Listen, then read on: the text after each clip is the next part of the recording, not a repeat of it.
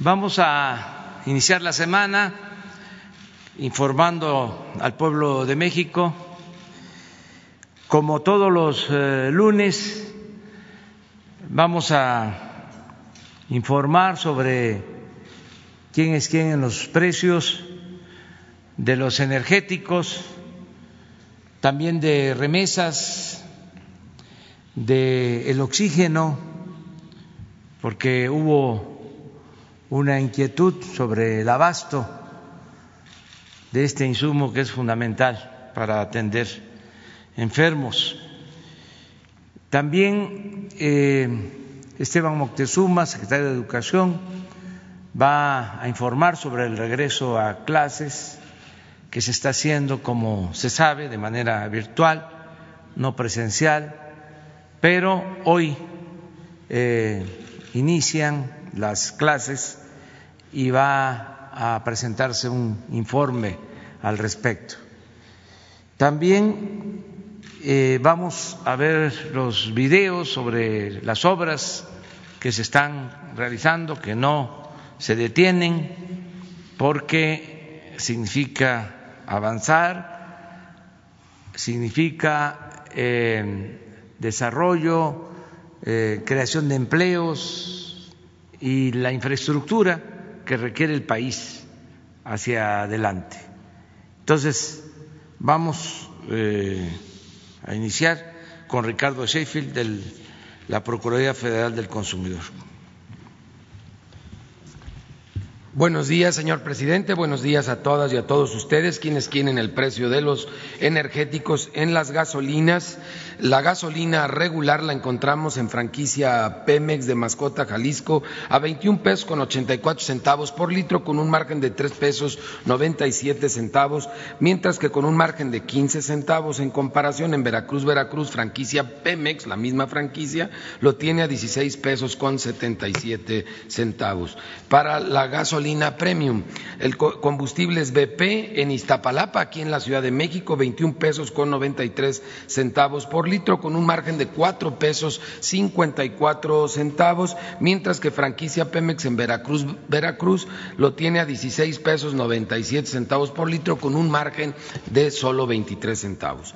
Franquicia Pemex para el diésel en Mascota, Jalisco, 22 pesos con 49 centavos por litro, es la que tiene el precio más alto con el margen más alto de tres pesos 57 centavos en comparación con franquicia Pemex en Isodoro Montes de Oca, en Guerrero, a 18 pesos con 31 centavos por litro de diésel, un margen de 16 centavos. Si vemos por marcas, las tres marcas más caras en la semana que cerró fue Redco, Arco y Chevron, mientras que las tres más económicas en promedio fue Total, G500 y Orsan vemos que el concorte del 8 de enero, el precio de la mezcla mexicana de petróleo 51 dólares con 52 centavos y ese mismo día dice el promedio nacional 19.60, premium 19.25 y la regular 18.76. Seguimos como todas las semanas trabajando en la verificación de las gasolineras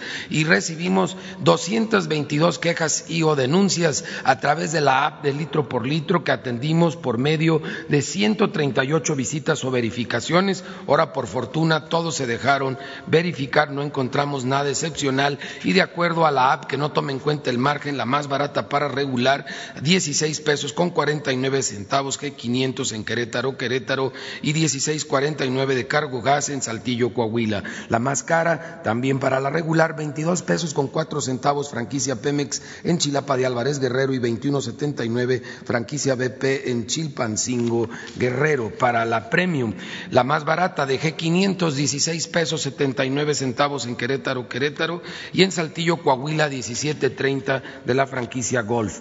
Para las más caras, 22.49 en Mascota, Jalisco, de franquicia Pemex, y 21.99 en Iztapalapa, de franquicia BP la más barata del diésel, 17.59 de móvil en Morelia, Michoacán, y 17.63 de las gasolineras N en Tepeaca, Puebla, mientras que las más caras para el diésel 22.49 por litro de franquicia Pemex en Mascota, Jalisco, y 21.49 de Red Gas en Tapachula, Chiapas, seguimos también monitoreando el tema de servicios sanitarios.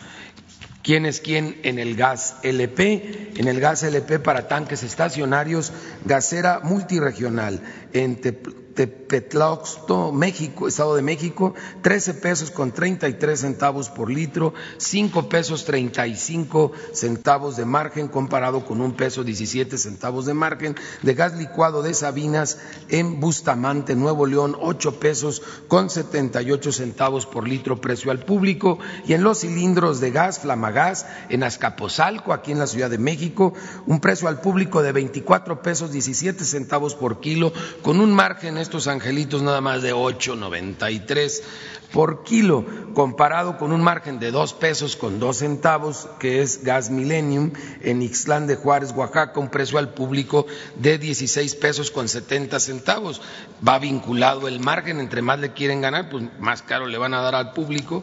En general, estabilidad en los precios del gas LP, una variación estacional que siempre se da en diciembre, enero y febrero con la temporada invernal. En verificaciones de gas realizamos 40 verificaciones, seis resultaron con infracciones y estuvimos revisando en el estado de Sonora y de Quintana Roo a varios distribuidores de gas LP, como nos instruyó el, el señor presidente, y encontramos muy pocas irregularidades fue sancionada solamente una distribuidora en donde se encontraron problemas. Hoy nos toca hablar sobre las remesas, sobre esas heroínas y héroes de paisanos que nos envían en promedio 350 dólares. Habíamos estado tomando como referente 300 dólares. Sin embargo, las remesas del 2020 nos confirman la necesidad de aumentarlo el promedio a 350 dólares, que será ahora el promedio que estaremos tomando de aquí en adelante precisamente porque ha habido un aumento considerable a lo largo del 2020 en relación al 2018 y al 2019. Tan solo en noviembre, que ya son números cerrados, fueron 3.381 millones de dólares.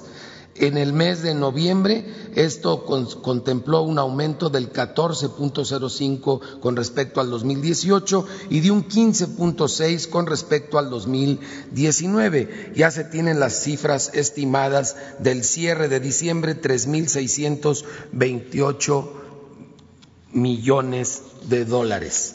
Esa es una cantidad récord para el año 2020 y también en este año 2020, aparte de ese aumento en promedio del 14%, tenemos que reportar que en depósito a cuenta fue Cloud Transfer Services la que dio el mejor tipo cambiario. El año pasado su promedio fue de 21 pesos con 56 centavos. Pero en efectivo, el mejor tipo de cambio en promedio lo dio Ulink con 21 pesos 96 centavos por dólar. La comisión más baja en depósito a cuenta fue de Ulink que fue de cero dólares y en efectivo también fue un link con cero dólares. No cobraba ninguna comisión. El menor diferencial entre tipo de cambio pagado y tipo de cambio fix lo tuvo Pagafón con menos siete centavos y la remesadora que más veces reportó el mayor promedio de pesos recibidos fue Ulink durante 36 semanas en el año 2020. La industria en promedio pagó por un envío de 350 dólares, que es ahora el promedio, ya no los 300 que usábamos anteriormente, fue de 7.427 pesos.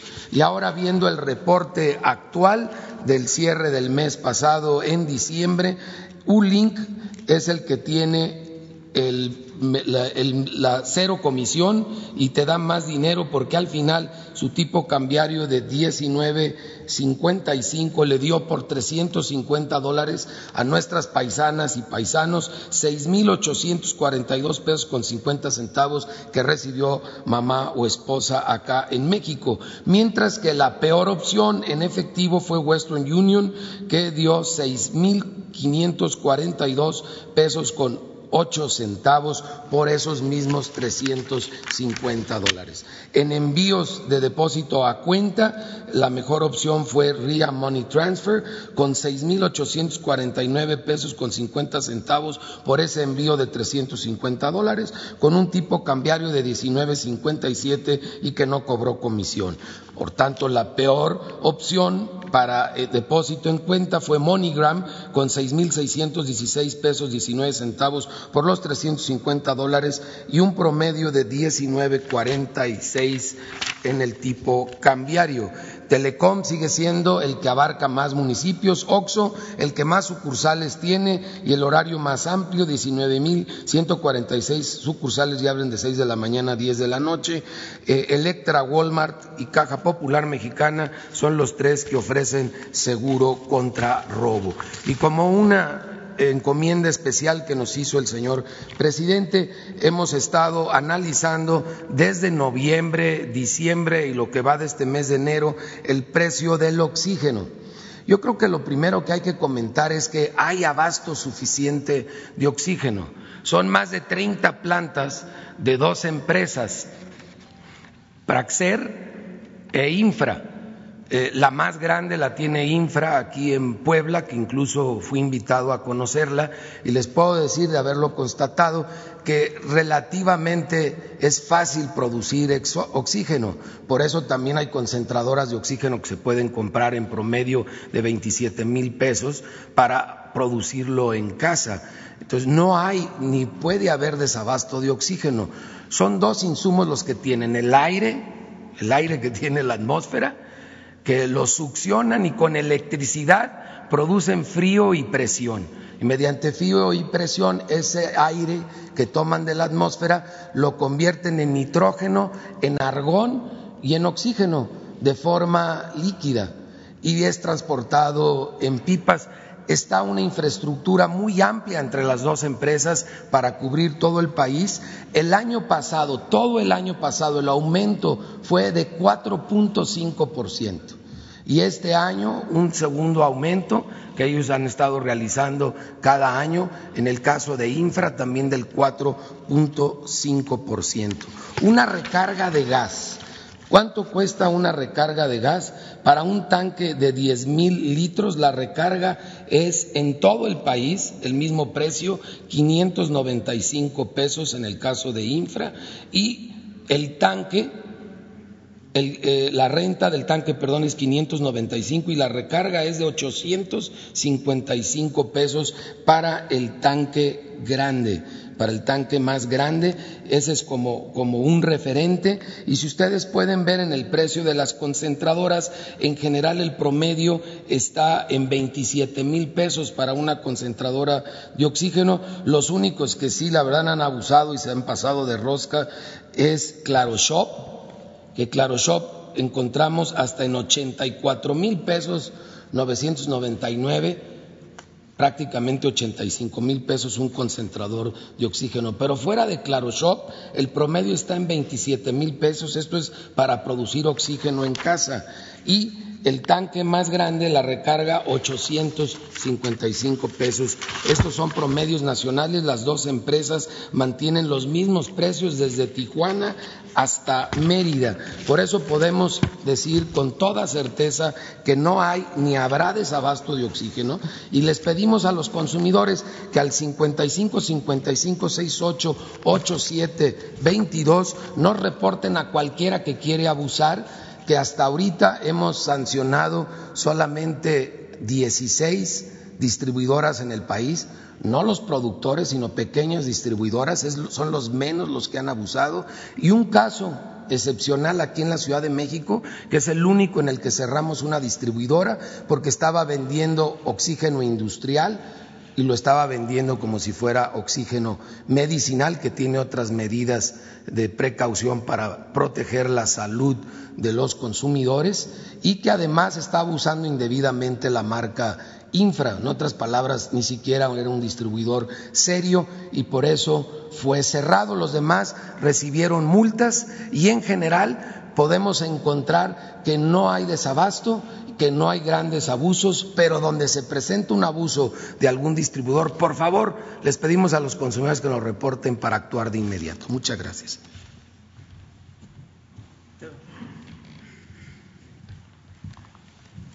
Muchas gracias, señor presidente. Muy buenos días a todas y a todos. El día de hoy eh, se reinician las clases en Aprende en Casa.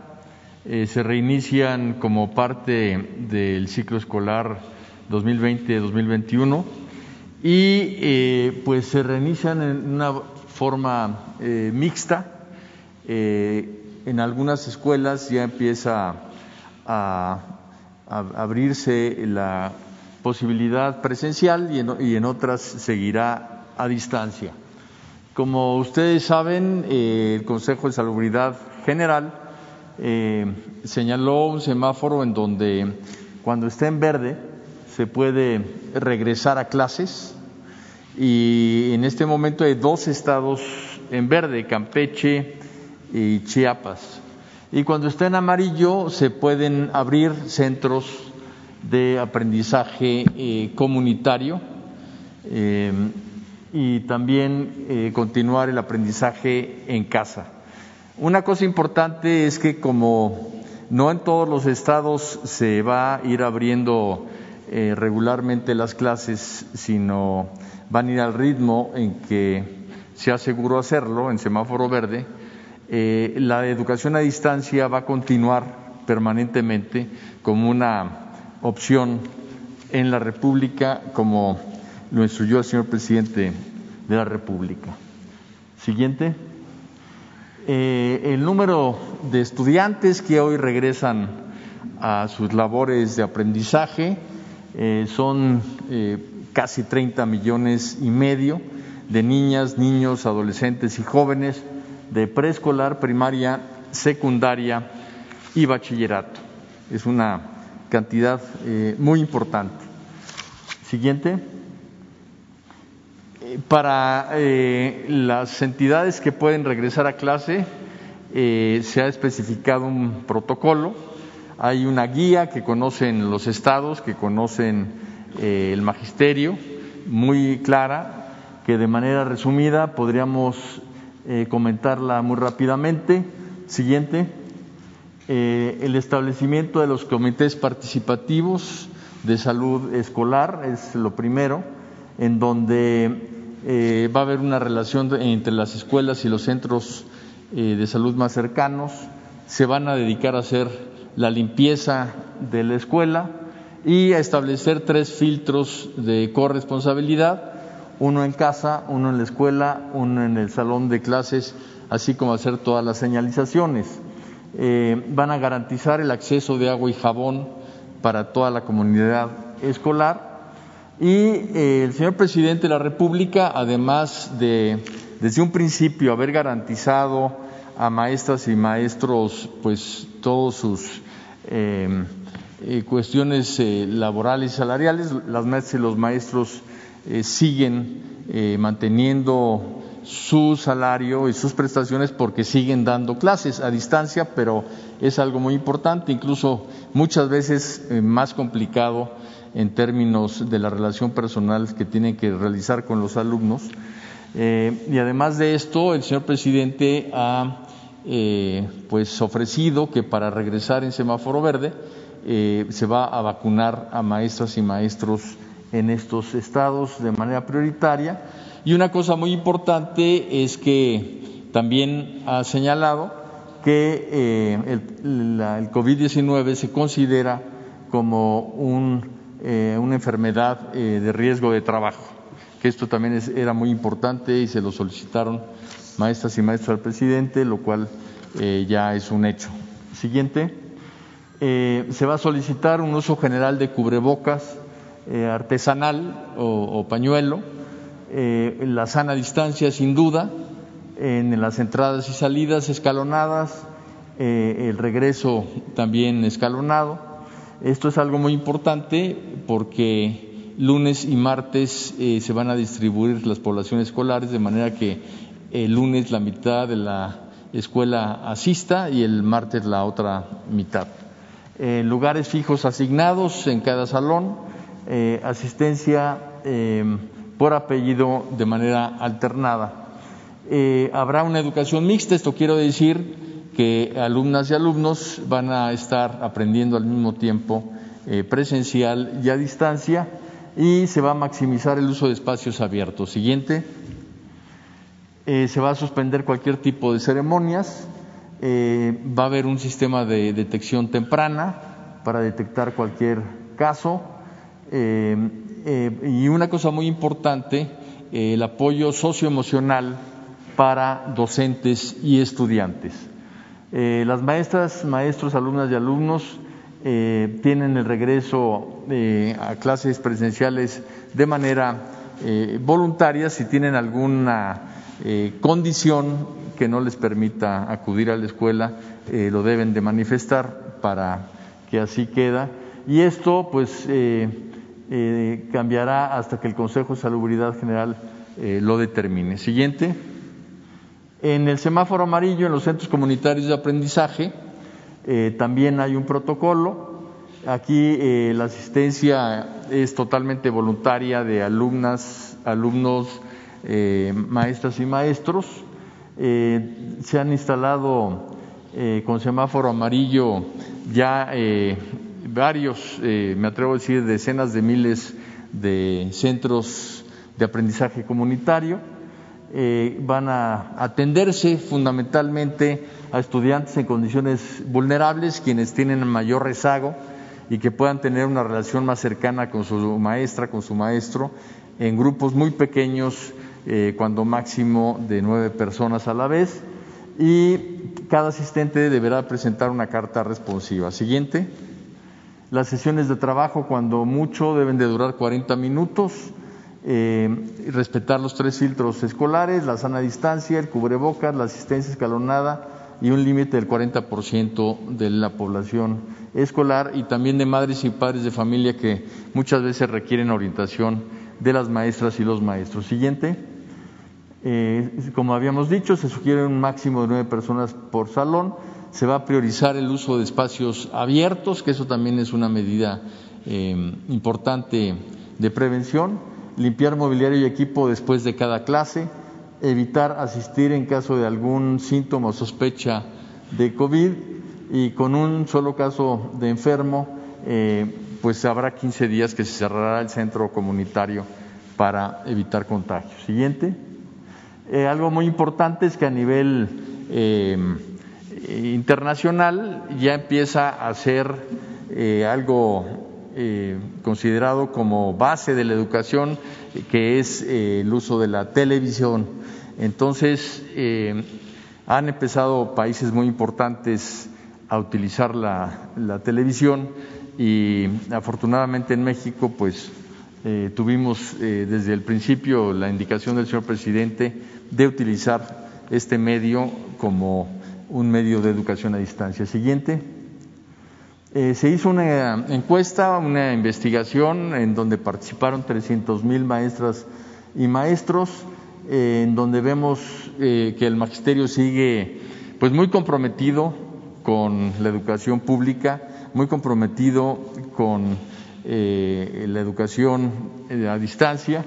El 93% está de acuerdo con lo que se está haciendo, un 86% califica entre 8 a 10 de calificación los programas de Aprende en Casa y lo siguen eh, un 80% ve que continuamente hay una mejora en la misma. Y una cosa importante es que el 70% de maestras y maestros dicen que eh, más que un problema eh, académico, lo que hay que atender mucho a niñas y niños es en el tema también socioemocional.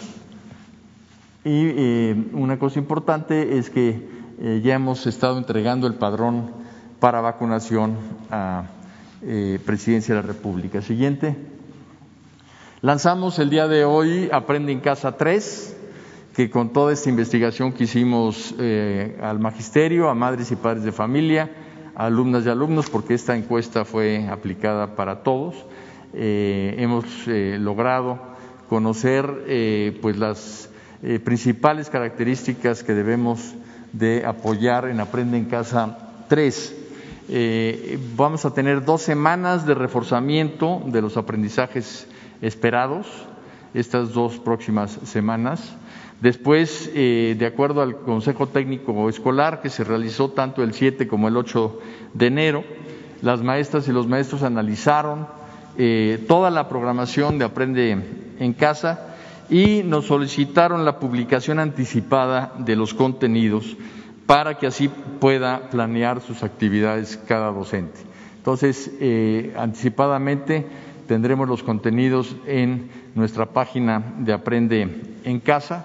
Y una cuestión adicional que nos solicitaron madres y padres de familia y que está incorporado en Aprende en Casa 3 es que eh, se va a dar orientación dentro de los propios programas de televisión a las familias para dar seguimiento a la programación y a los aprendizajes esperados. Esto es algo que va a ayudar mucho en el aprendizaje. Siguiente. Tenemos eh, retos.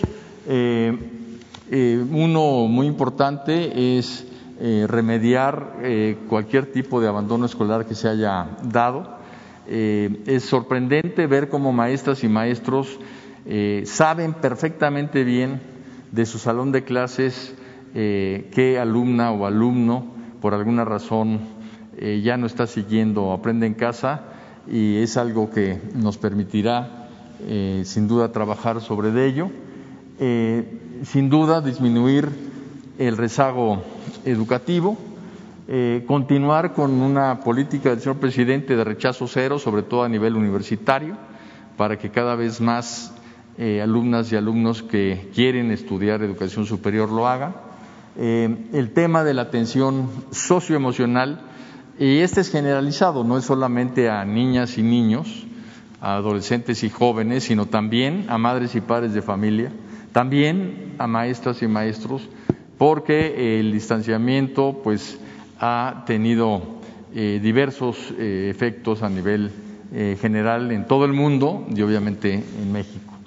la vacunación en semáforo verde y mejorar la infraestructura y el equipamiento de las escuelas con el programa de la escuela es nuestra que lanzó el señor presidente y que a la fecha ya ha mejorado a 50 mil eh, escuelas en las zonas de mayor eh, marginación en el país.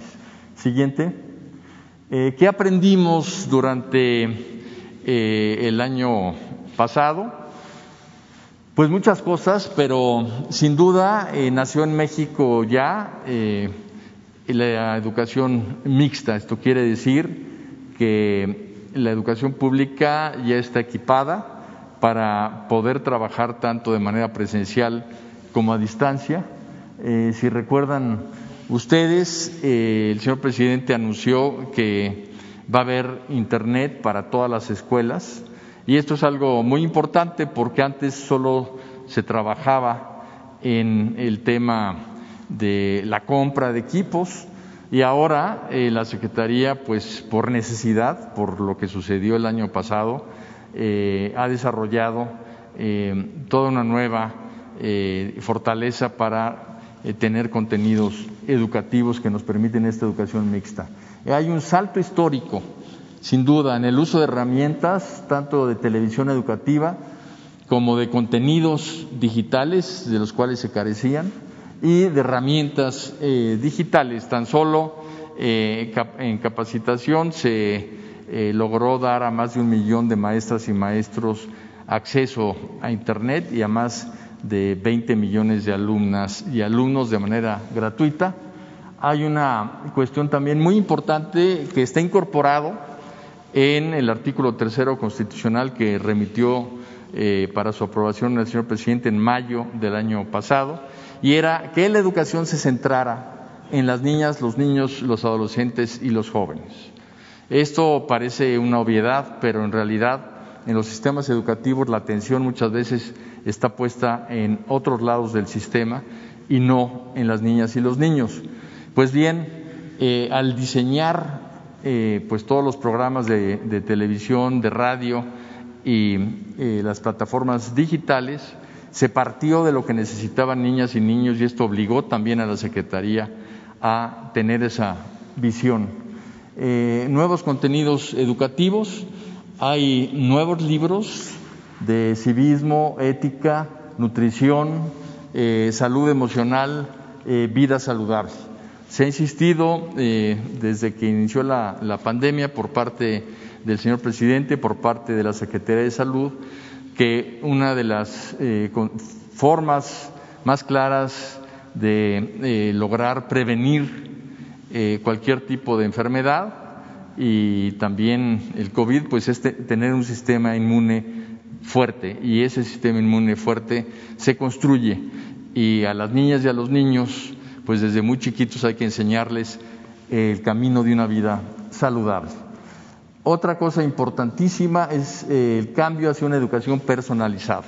Parece paradójico, pero nos han dicho maestras y maestros que están más cerca de sus alumnos hoy que antes, porque antes eran maestros frente a grupo y con quien trataban eran fundamentalmente con un grupo, y que ahora como están obligados hablar con ellos, a mandarles mensajes, a retroalimentar eh, la relación con madres y padres de familia, pues se han dado cuenta del entorno en que vive cada niña y cada niño, cada adolescente, cada joven, y eso les permite sin duda eh, entender por qué eh, pueden o no aprender y en qué condiciones.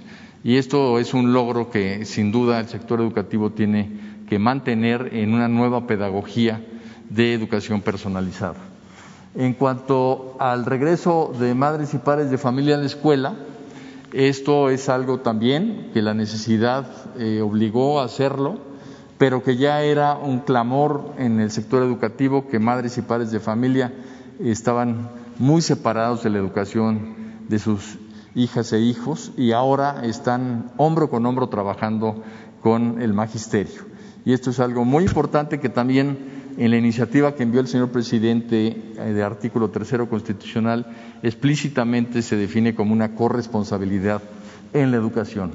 Y finalmente, pues al estar ayudando a sus chiquitos, pues muchos adultos han dicho, ¿por qué no? Eh, pues logro yo la certificación de mis estudios de educación básica y se ha eh, realmente disminuido el rezago educativo de adultos a través del INEA. Siguiente. Una cosa importante, en todo el mundo solamente tres países nunca cerraron las escuelas. Eh, esto es para entender el contexto. Eh, 62 países cerraron y siguen cerrados. 92 países cerraron y reabrieron. Estos son casi todos eh, países de África, porque allá no se ha dado el COVID de manera tan fuerte como en el resto del mundo. Y 20 países cerraron, reabrieron y tuvieron que volver a cerrar y así siguen. Eh, en México, una de las cuestiones que reconoce la comunidad educativa mundial es que no ha dado eh, zigzagueos, sino que ha mantenido una eh, política de relación de las escuelas con las indicaciones de las autoridades sanitarias y son estas las que le indican al sector educativo qué es lo que se debe de hacer. Sigue la lista, la pueden pasar hasta que concluya y pues eh, con esta información es que el día de hoy nos sentimos eh, pues muy contentos de que el aprendizaje de nuestras niñas y niños continúa, no se detiene y de que poco a poco estaremos volviendo a una eh, reapertura de las escuelas en semáforo eh, verde eh, con seguridad y con pues el ánimo que tenemos todos de volvernos a ver en la escuela, de volver a convivir, de que las niñas y niños se socialicen y estén con sus amigas y amigos, pero pues que estemos completos, que todos regresemos. Muchas gracias. Gracias, señor presidente. Muy bien, pues vamos a, ver los videos, si les parece. recordando que es lunes. La Secretaría de la Defensa Nacional informa los avances en la construcción del Aeropuerto Internacional Felipe Ángeles al 11 de enero de 2021. En la pista norte y central plataforma y rodajes, se materializan trabajos de conformación de las últimas capas de terraplén mejoradas con cemento, tendido de las capas de base hidráulica, de concreto magro y concreto de alta resistencia como superficie de rodamiento, así como el tendido de tubería de concreto para alojar las instalaciones de redes y conducción del drenaje pluvial y la colocación de cableado eléctrico y de base para los sistemas de luces en la plataforma y rodajes, y el tendido de mezcla asfáltica en márgenes de pista central terminal de pasajeros, se realiza la fabricación de rampas y escaleras de servicio, la instalación de rejilla, de puertas en sanitarios y en salas de última espera, colocación de instalaciones hidráulicas, sanitarias, eléctricas y aire acondicionado. En el eje troncal de circulación y obras complementarias, permanece la construcción de las losas postensadas del viaducto elevado para el acceso al nivel de salidas de la terminal de pasajeros. Además, se realiza la excavación y tendido de tuberías de redes eléctricas de media tensión y drenaje pluvial en zona de vialidades. En la vialidad y barda perimetral se continúa con la construcción de barda prefabricada de concreto armado y la preparación de remate con reja. En la interconexión vial tramo caseta Tultepec-Santa Lucía, se continúa con el tendido de material mejorado para base hidráulica, mientras que en la reubicación de vías férreas se realizan trabajos de tendido de material resistente para recibir suministro de riel y durmientes. A la fecha, se han generado 63.047 empleos civiles. Faltan 434 días de construcción. Gobierno de México.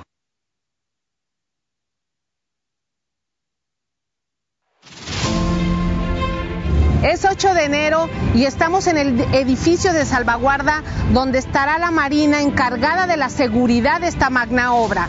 Hoy la empresa nos entregó ya el edificio. Ve el reporte de esta semana avances en los trabajos de construcción de la refinería de Dos Bocas.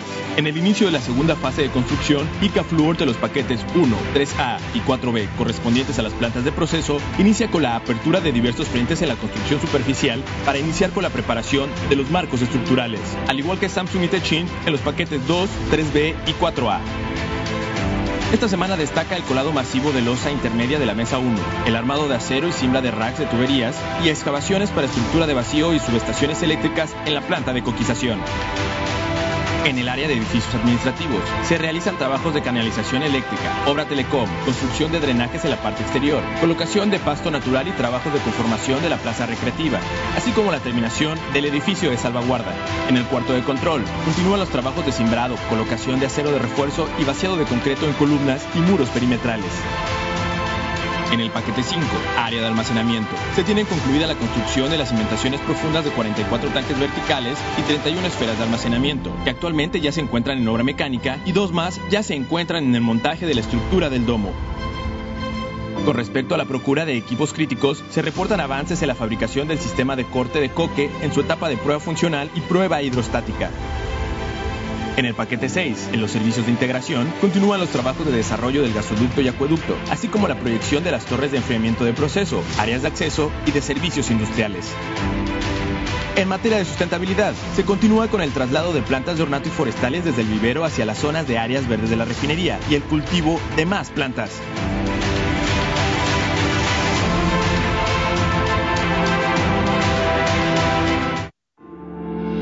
Tren Maya Reporte de avances. Semana 21 de 157. En el tramo 1, avanzamos con la dictaminación arqueológica de Lina y continuamos con los trabajos de desmontaje, corte y terraplén. En el tramo 2, proseguimos con la adquisición de vías y progresamos con las actividades de desmonte. En el tramo 3 finalizamos las labores de desmontaje de vías y avanzamos en la construcción de pasos peatonales y vehiculares. En el tramo 4 seguimos en marcha junto a Lina en el dictamen arqueológico. Progresan las obras de desmonte y despalme, así como el corte y terraplén. También se registran avances en obras de drenaje transversal. Pedraplén. En el tramo 2 se realizan trabajos para la construcción de Pedraplén, que es una de las capas que conforman la plataforma ferroviaria. El proceso constructivo incluye las siguientes etapas principales. 1. Preparación de la superficie de asiento del pedraplén. 2. Drenaje del cimiento. 3. Carga y transporte del material pétreo. 4. Extensión y compactación en las diferentes capas. 5. Ensayos necesarios y pruebas. El pedraplén se utiliza para dotar de mayor estabilidad el desplante de los terraplenes. En zonas con mayor humedad o lodosas, el pedraplén se incrusta en la superficie para garantizar estabilidad y el correcto drenaje de la estructura. El proyecto del tren Maya se adapta con ingeniería a las características de cada lugar en la ruta.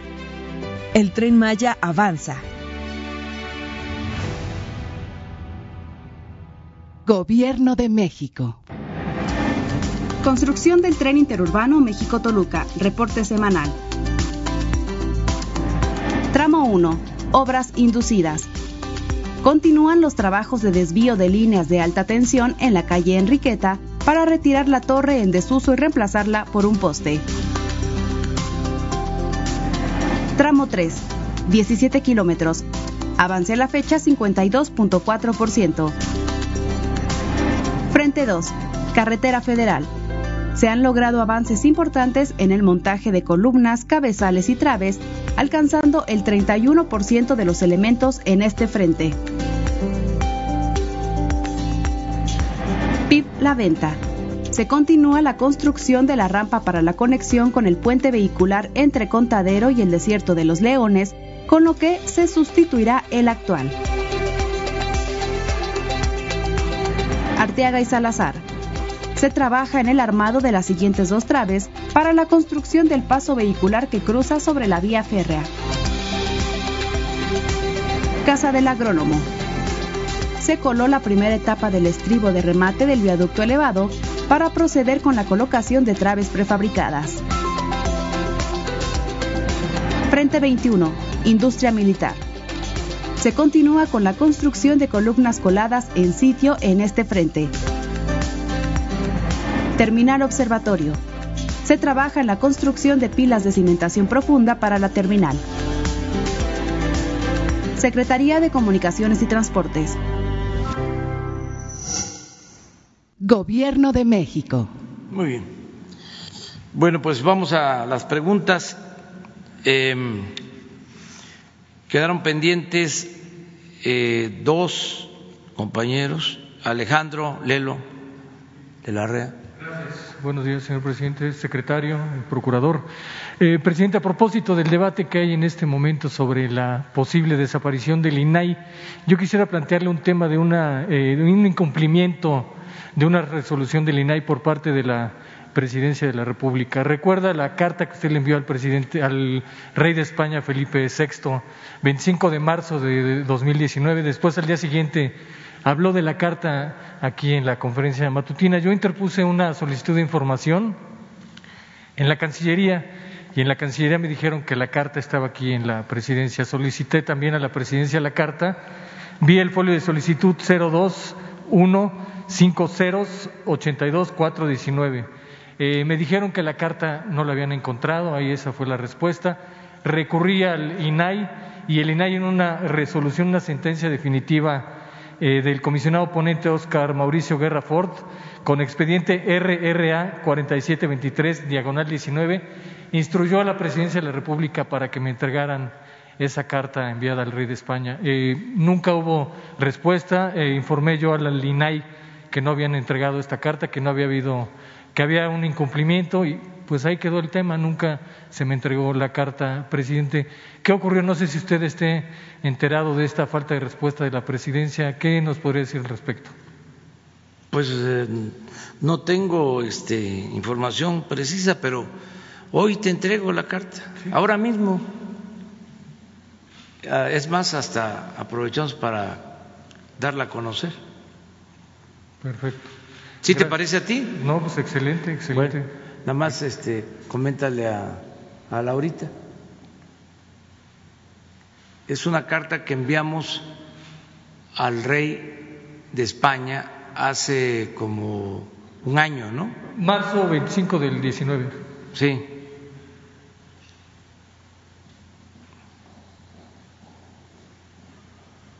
Si quieren la leemos. Sí, muchas gracias. Para abrir la semana.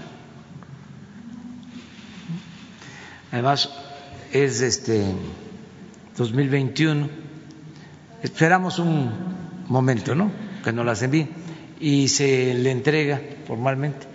Eh, esto, si tenemos eh, comunicación permanente, si se garantiza el derecho a la información, pues se resuelve y no hace falta. Aprovecho para decirlo, el que exista todo un aparato que cuesta tanto, mil millones de pesos, cuesta mantener al Instituto de la Transparencia. Si nosotros eh, actuamos con rectitud y cumplimos con nuestra responsabilidad, pues tenemos que respetar y hacer respetar las leyes. Y la transparencia es una regla de oro de la democracia. Entonces, ¿para qué tener un aparato administrativo costoso si el gobierno está obligado a informar y a transparentar todo lo que hace? Además es un gobierno del pueblo, para el pueblo, con el pueblo. No tenemos nada que esconder. Ya no es el tiempo de los gobiernos corruptos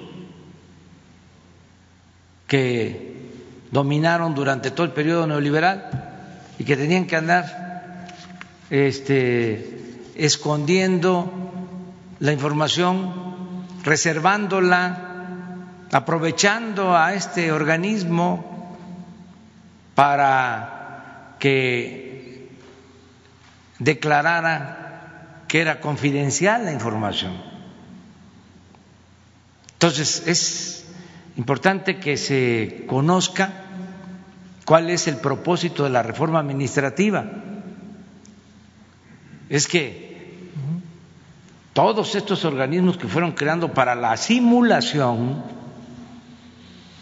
que cuestan mucho, que se mantienen con el presupuesto público, que es dinero del pueblo, pues no son eh, imprescindibles, porque ya existe el gobierno, existe el poder ejecutivo, el poder legislativo, el poder judicial. ¿Por qué crearon todos estos organismos alternativos,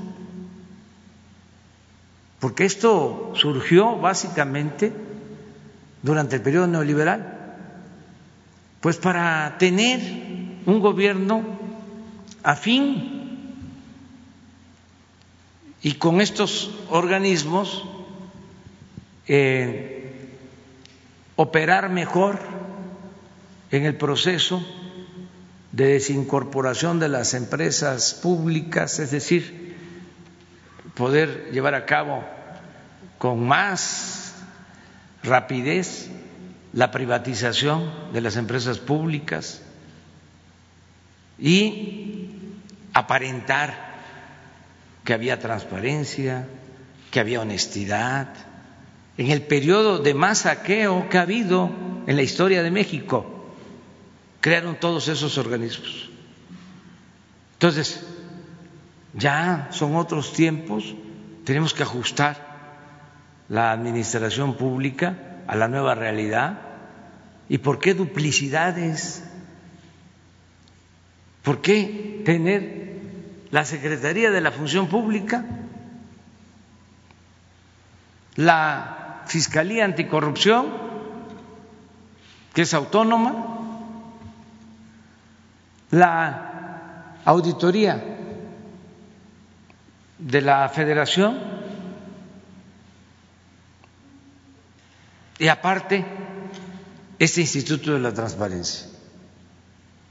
¿Qué no puede un solo organismo hacerse cargo de atender las demandas de los ciudadanos para que se entregue información rápida, expedita, sin ninguna limitación, que no lo puede hacer la función pública? ¿Para qué el aparato? Y así como eso, pues hay infinidad de organismos. ¿Y qué significa? Bueno, todos estos organismos consumen miles de millones de pesos que podrían ser destinados a la educación, a la salud, al bienestar del pueblo. Todo esto eh, se tiene que debatir, por eso lo puse en la mesa para que todos eh, reflexionemos sobre este asunto. Es como lo de los fideicomisos. No querían, pues cómo, si no había ninguna vigilancia y se servían con la cuchara grande, toda la inversión supuestamente para investigación científica, innovación tecnológica, el 80% de la inversión los gobiernos pasados se destinaba a la construcción de edificios, a hacer elefantes blancos, que ahí están abandonados, porque ahí estaba el negocio, ahí estaba la corrupción, en la construcción de los edificios. Pero no solo eso, había un grupo selecto de supuestamente investigadores que tenían este, garantizado o tenían el privilegio de ir al extranjero, rentar campos de golf. Ya vamos aquí a informar sobre todo esto. Entonces ahora, pues vamos, ya se avanzó con lo de los fideicomisos, con los fondos a los investigadores, a los deportistas, a los artistas. Le sigue llegando su apoyo. A nadie se les dejó sin sus apoyos. Solo se eliminó todo el aparato burocrático, oneroso, y cada secretaría se hace cargo de apoyar a los deportistas, a los artistas, a los investigadores, a los científicos. Y es lo que queremos hacer en el caso de estos organismos reguladores. Es todo, revisarlos. Se crearon todos estos organismos en otra circunstancia, cuando el gobierno estaba organizado pues eh, orientado a servir de instrumento, de facilitador del saqueo de los bienes del pueblo y de la nación. El gobierno era un comité al servicio de una minoría rapaz. Entonces, ya es otra cosa ya es distinto. Y estamos eh, pues gobernando con el ejemplo, aunque no les guste a nuestros adversarios. Voy a repetir, aunque parezca disco rayado, en el 2018 la presidencia de la República ejerció un presupuesto de 3.600 millones de pesos tres mil seiscientos millones de pesos. Y el año pasado se ejercieron 540 millones de pesos, más de tres mil millones de pesos de ahorro. Y así en todo el gobierno, porque no puede haber gobierno rico con pueblo pobre, es inmoral. Ahora, con la pandemia que ha causado tanto daño y dolor. Algunos eh, adversarios, los que apoyaban al régimen corrupto, tanto en los medios de comunicación como en el mundo de la academia y de la intelectualidad, hablan de que se cancele el aeropuerto, que se cancele la refinería, que se cancele el tren Maya. Eso ya lo padecí cuando fui jefe de gobierno y me tocó iniciar lo de los segundos pisos. No querían que se hicieran. Son tan hipócritas de que después hasta nos copiaron.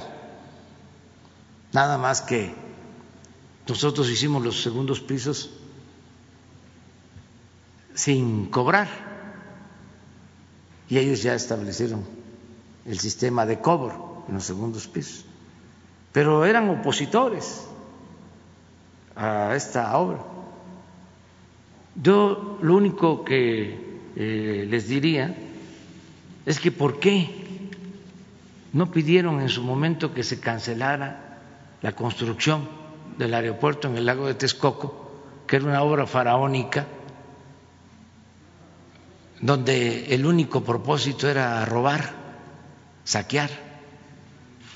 Cuando en Reforma, en el Universal, en estos medios, programas de radio, conductores, de televisión, hicieron un cuestionamiento sobre eh, la eh, incongruencia, lo absurdo de hacer un aeropuerto en un lago. Y para hacer ese aeropuerto tener que cerrar dos. Un aeropuerto que iba a costar, si se continuaba, 300 mil millones de pesos. Eso sí, nos iba bien. Íbamos a pasar todo el sexenio construyendo el aeropuerto porque estaba pensado inaugurarse hasta el 2025. Y para entonces se tenía que cerrar el actual aeropuerto y el, aeropuerto Santa Lucía. Bueno, pues ya se resolvió. Ya sin cerrar el aeropuerto actual, se está trabajando en el aeropuerto Felipe Ángeles en Santa Lucía, aeropuerto moderno, con una pequeña diferencia, entre otras, además de que se está haciendo en terreno firme, no en un lago. Además de eso, una pequeña diferencia. En vez de 300 mil millones, va a costar 75 mil millones de pesos. Nos vamos a ahorrar 225 mil millones de pesos. ¿Qué era lo otro? Pues un atraco, un robo. ¿Y dónde estaban los medios? ¿Dónde estaban los intelectuales orgánicos? ¿Cuándo cuestionaron? Nunca. Entonces, es importante que se sepa que nosotros llegamos aquí para transformar. Y por eso, aunque no les guste, vamos a seguir revisando todo el cochinero que dejaron. Vamos a seguir hablando de eso. Un día quiero, así como vamos a informar sobre los este, fideicomisos, un día quiero mostrarles, en esta misma semana, me comprometo, los contratos sobre los reclusorios, porque privatizaron los reclusorios. Eso la mayoría de la gente no lo sabe. Y vamos a dar a conocer esos contratos, de cuánto nos cuesta al pueblo mantener a un recluso en esos reclusorios privatizados que de acuerdo a los contratos ni siquiera son del gobierno. Se tiene que estar pagando año con año. El año pasado alrededor de 15 mil millones de pesos de renta de 8 o 10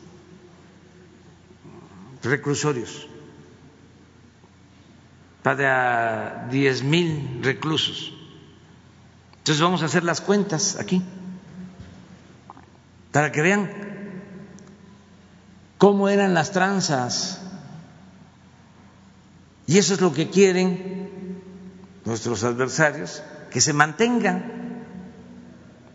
Y de eso es de lo que no hablaba la prensa, los medios de información, los articulistas, los eh, de nexos, los de letras libres, con honrosas excepciones, ¿no? porque siempre afortunadamente hay este, personas, ciudadanos, ¿no? que actúan a partir de principios y de ideales, y esto también se da en la prensa. Sí, este, o revisarlos hacerles la cuenta cuánto se les ha pagado. Aquí voy a explicarlo. ¿Cuánto se les ha pagado? Como para que se llegue a un acuerdo. Es lo que se hizo cuando compraron el gas,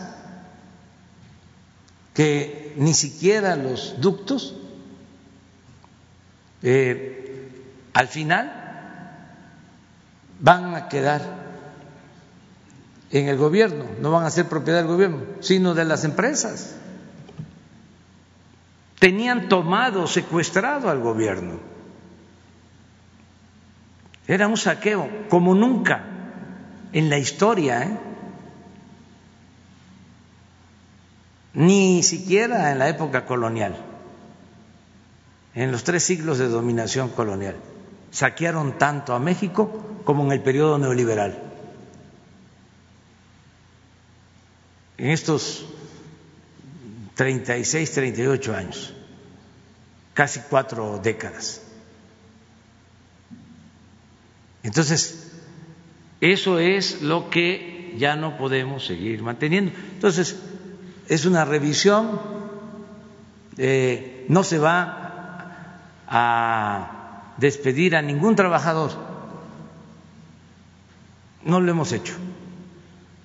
No deben de tener este, nada que temer los trabajadores.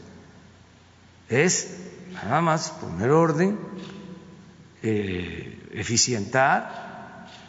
Esto lo hacemos en la familia.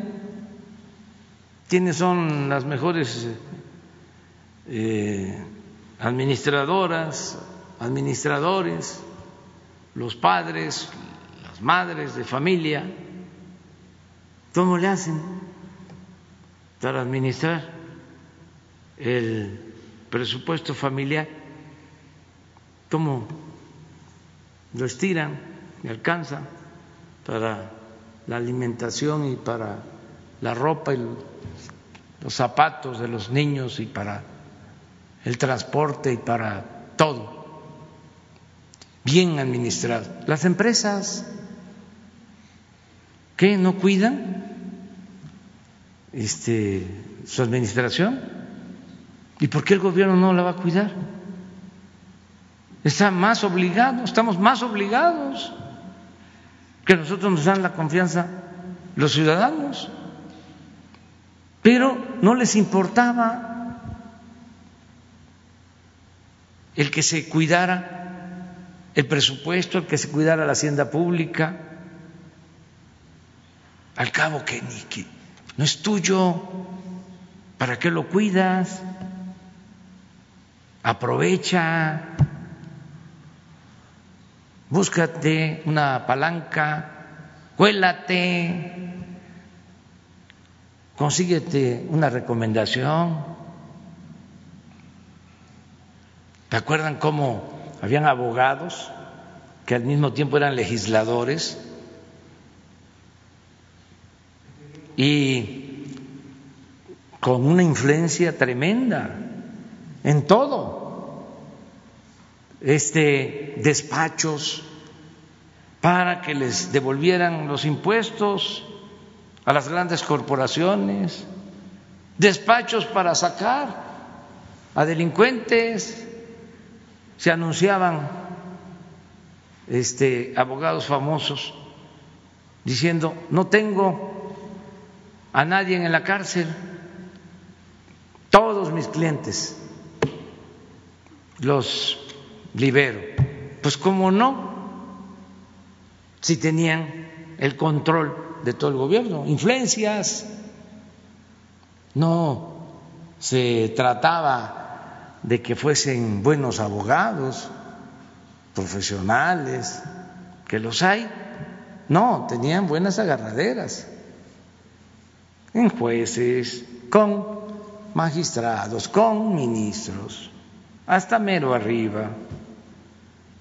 Y esto en general, que el INE no le daba este, candidaturas a quien no le correspondía por instrucciones del presidente. El INE, el INE otorgaba registros a los partidos por instrucciones del presidente y desde luego se hacían de la vista gorda cuando había elecciones para que se cometieran fraudes electorales. Pues por eso todos están enojados, pero ya se van a ir contentando poco a poco. Este, ahí está la carta.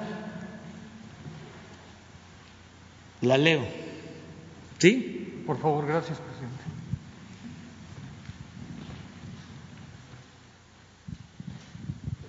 Su Majestad Felipe VI, rey de España, Palacio de la Zarzuela, Madrid. Excelentísimo Señor, como me dirigí a su santidad Papa Francisco, aunque con otro fundamento, expongo a usted, Majestad, el siguiente manifiesto. Al principio del año en curso se cumplió medio milenio desde la llegada de Hernán Cortés al territorio de la actual República Mexicana y en, mil, y en 2021, este año, se conmemorarán 500 años de la caída de Tenochtitlán. Asimismo, dentro de tres años, México celebrará los primeros 200 años de su vida independiente. Nos encontramos, pues, en un periodo en el que resulta ineludible la reflexión ante hechos que marcaron de manera decisiva la historia de nuestras naciones y que aún generan encendidas polémicas en ambos lados del océano. Sin afán de ahondar en ellas, Su Majestad, me ciño a los hechos la incursión encabezada por Cortés a nuestro actual territorio fue sin duda un acontecimiento fundacional de la actual nación mexicana, sí, pero tremendamente violento, doloroso y transgresor. Comenzó como un acto de voluntad personal contra las indicaciones y marcos legales del Reino de Castilla y la conquista se realizó mediante innumerables crímenes y atropellos. Así lo aprueban los cargos fincados por la justicia española al propio Cortés en los juicios de residencia a los que fue sujeto, 1518, 1547, de los que es emblemático el encarcelamiento y asesinato de Cuauhtémoc, último mandatario azteca en 1525. Tanto en la conquista como en el proceso de colonización que siguió, se cometieron incuantificables violaciones a las leyes entonces vigentes. Entre las más públicas y notorias se vulneró el principio del quinto real, se impuso la fe y se construyeron templos católicos sobre las antiguas pirámides y con los materiales de estas se instalaron la esclavitud y las encomiendas, las tierras propiedad de los naturales fueron usurpadas y repartidas a colonizadores y a órdenes religiosas. Se realizó un sostenido saqueo de las riquezas naturales, particularmente por medio de la minería. Se implantó un ordenamiento social basado en la segregación de castas y razas. Se impuso la lengua castellana y se emprendió la destrucción sistemática de las culturas mesoamericanas. En suma, durante la colonia se vulneraron derechos individuales y colectivos que, con una mirada contemporánea, deben asumirse como atentados a los principios que rigen a ambas naciones, formulados a través de tratados y otros convenios de cooperación. Y si en los años inmediatamente posteriores a la conquista los abusos fueron atribuibles a adelantados que actuaron por cuenta propia, los actos de autoridad durante el largo periodo colonial fueron consecuencia de la aplicación de políticas de Estado. Las instituciones virreinales fueron parte de la corona española, pese a que en todo ese periodo ningún monarca peninsular visitó la Nueva España. Una vez consumada la independencia de México el 21 de septiembre de 1821, después de 11 años de guerra, de 1810 a 1821, el reino de España intentó de manera infructuosa, aunque con grandes daños a la nación, una reconquista entre 1821 y 1854 envió varias incursiones militares. En 1836 se firmó el Tratado de Paz entre México y España, pero Fernando VII murió en 1833 sin haber reconocido nuestra independencia. Como es de su conocimiento, señor, desde el siglo XIX, la política exterior de México se ha caracterizado por el respeto a individuos y naciones mediante la observancia de los principios de no intervención y de autodeterminación de los pueblos, la solución pacífica de las controversias y el respeto, protección y promoción de los derechos humanos, además de la lucha por la paz y la seguridad internacionales, lineamientos hoy establecidos en el artículo 89 de la Constitución Política de los Estados Unidos Mexicanos. Actualmente, el Estado que presido no pide un resarcimiento del daño en pecunario de los agravios que le fueron causados por España, ni tiene el propósito de proceder de manera legal ante los mismos. En cambio, México desea que el Estado español admita su responsabilidad histórica por esas ofensas y ofrezca las disculpas y resarcimientos políticos que convengan. Por eso, por ese motivo, Su Majestad, las actuales autoridades mexicanas elaboran un pliego de delitos que exhibirán ante el Reino de España antes de que finalice el año en curso. El 21 de septiembre de 2021, México celebrará 200 años de vida independiente. El gobierno que presido quiere recordar ese acontecimiento construyendo la reconciliación con el pasado del país, pues más por más remoto que parezca. Tal fecha coincidirá con los 500 años de la caída de Tenochtitlán y el inicio de la colonia y se establecerá el 21 de septiembre como el día de la reconciliación histórica. Ese día el Estado mexicano pedirá perdón a los pueblos originarios por haber porfiado una vez consumada la independencia, en la agresión, la discriminación y el expolio a las comunidades indígenas que caracterizaron el periodo colonial. El desagravio hará énfasis en las guerras atroces y genocidas emprendidas por el gobierno mexicano en contra de los pueblos yaqui y maya, la guerra del yaqui en Sonora y Sinaloa y la guerra de castas en la península de Yucatán, así como en la persecución racista que sufrieron los chinos en el territorio de México durante las primeras décadas del siglo XX y en otros agravios y atrocidades que diversas autoridades cometieron contra la población. Para la nación que represento es de fundamental importancia, señor, invitar al Estado español a que sea partícipe de esta reconciliación histórica, tanto por su función principalísima en la formación de la nacionalidad mexicana, como por la gran relevancia e intensidad de los vínculos políticos, culturales, sociales y económicos que hoy entrelazan a nuestros dos países. Me alienta el propósito de superar en forma definitiva los desencuentros, los rencores, las culpas y los reproches que la historia ha colocado entre los pueblos de España y de México, sin ignorar ni omitir las ilegalidades y los crímenes que los provocaron.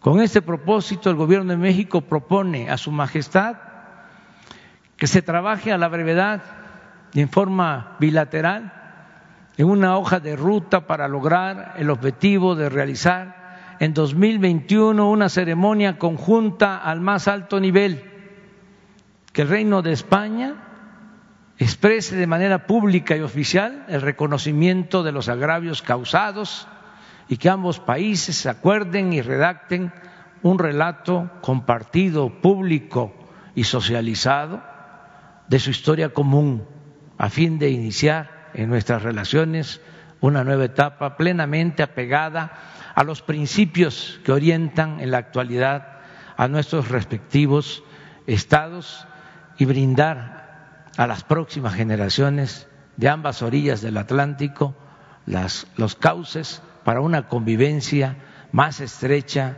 más fluida y más fraternal. Reciba Su Majestad las expresiones de mis más distinguidas consideraciones. Esta carta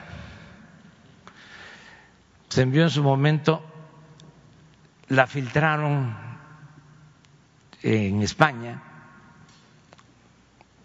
tanto al periódico El País como al periódico Reforma y la usaron para enfrentarnos, para decir que cómo íbamos a atrevernos a pedir que se disculpara eh, el gobierno español por lo sucedido durante la conquista, cuando el propósito era que todos hiciéramos lo propio, ofreciéramos disculpas a los pueblos originarios para buscar la reconciliación. Entonces, la filtraron, se sintieron ofendidos y con altanería mandaron a sus voceros a insultarnos, a respondernos, hasta un intelectual Vargas Llosa, un intelectual este, de la realeza, se nos este, lanzó muy fuerte. Cuando era esto, básicamente. Después que se envió esta carta, ya pasó la tormenta, se dieron movimientos, no en México, en Estados Unidos, en contra de conquistadores. Se cometieron incluso este, actos indebidos, porque no podemos eh, actuar con violencia en nada. Pero cuando se rechazó nuestra propuesta se habló de que ya había pasado mucho tiempo y que eso ya estaba enterrado, estaba en el olvido. Y luego vino esto que les estoy refiriendo, estas protestas. Es algo que sigue ahí. Entonces, no es tarde para eh, llevar a cabo conjuntamente este eh, propósito de acordar conjuntamente el ofrecer disculpas a los pueblos originarios y eh, iniciar una etapa nueva de reconciliación entre nuestros pueblos, entre nuestros gobiernos. Entonces, eso es lo que este, en su momento se escribió. Ya tiene tiempo, pero ahí está ya la carta. Gracias, presidente. Si me permite eh, una segunda pregunta.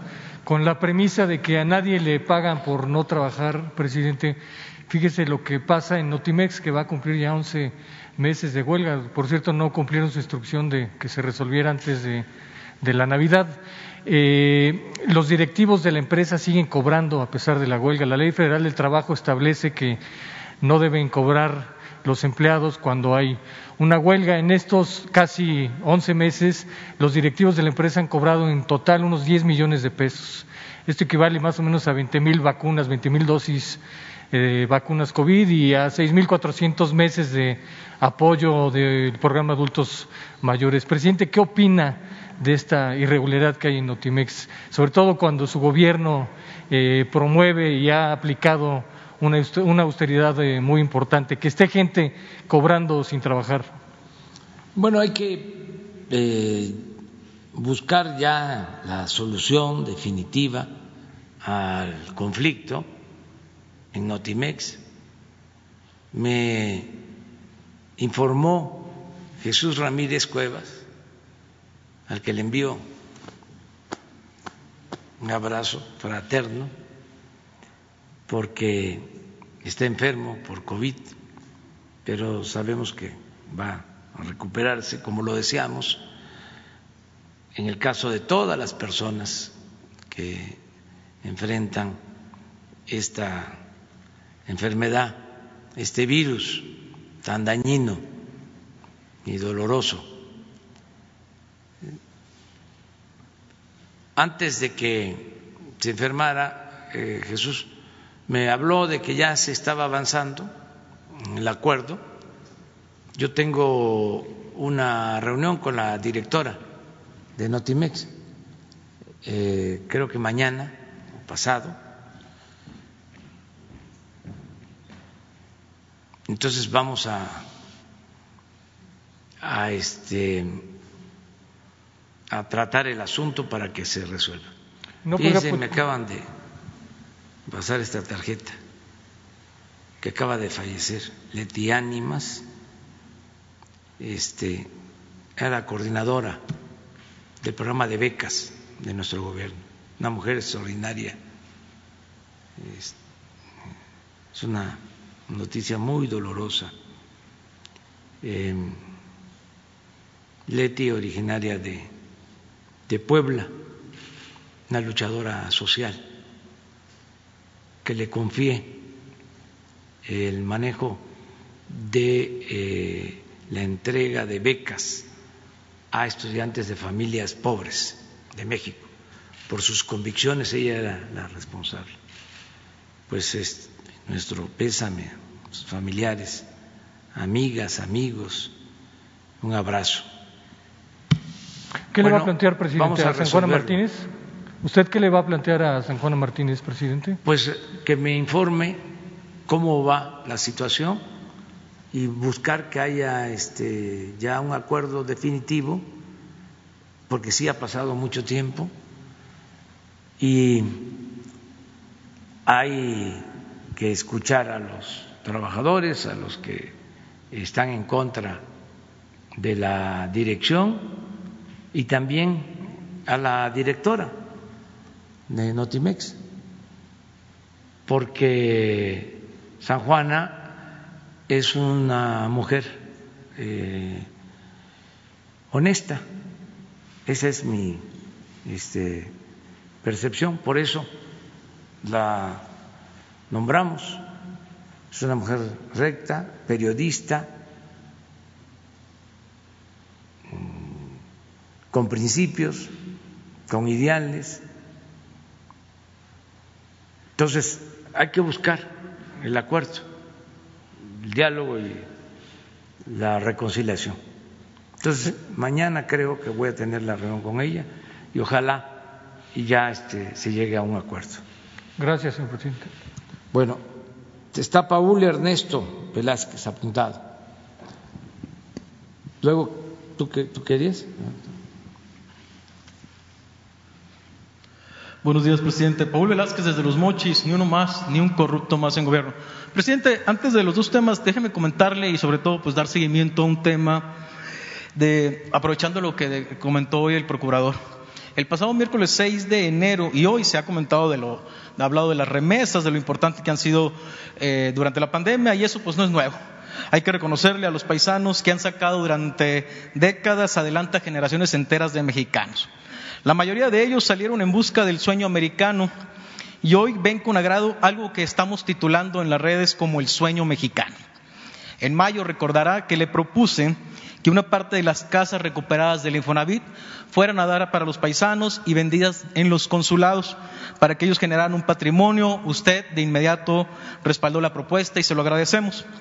Este tema tiene a los paisanos muy emocionados, pero diariamente preguntan por sus futuras casas que van a comprar. Si bien entendemos que la ley del Infonavit tiene muchos candados neoliberales, es compleja y la diversidad en su consejo de administración han provocado que al día de hoy no se tenga un solo avance. Presidente, a nombre de los paisanos le solicitamos si pudiera la presidencia generar un enlace con el Infonavit, que se hagan mesas de trabajo, que se agilice y se pudiera destrabar tanto, tanto, tanto problema porque el Infonavit no nos está atendiendo. Algo así que pudiéramos lograr este mismo año el sueño mexicano para nuestros héroes paisanos, como usted los titula. Bueno, vamos a pedirle al director del Infonavit que este, te atienda hoy, hoy mismo. Gracias. Para que este, se avance.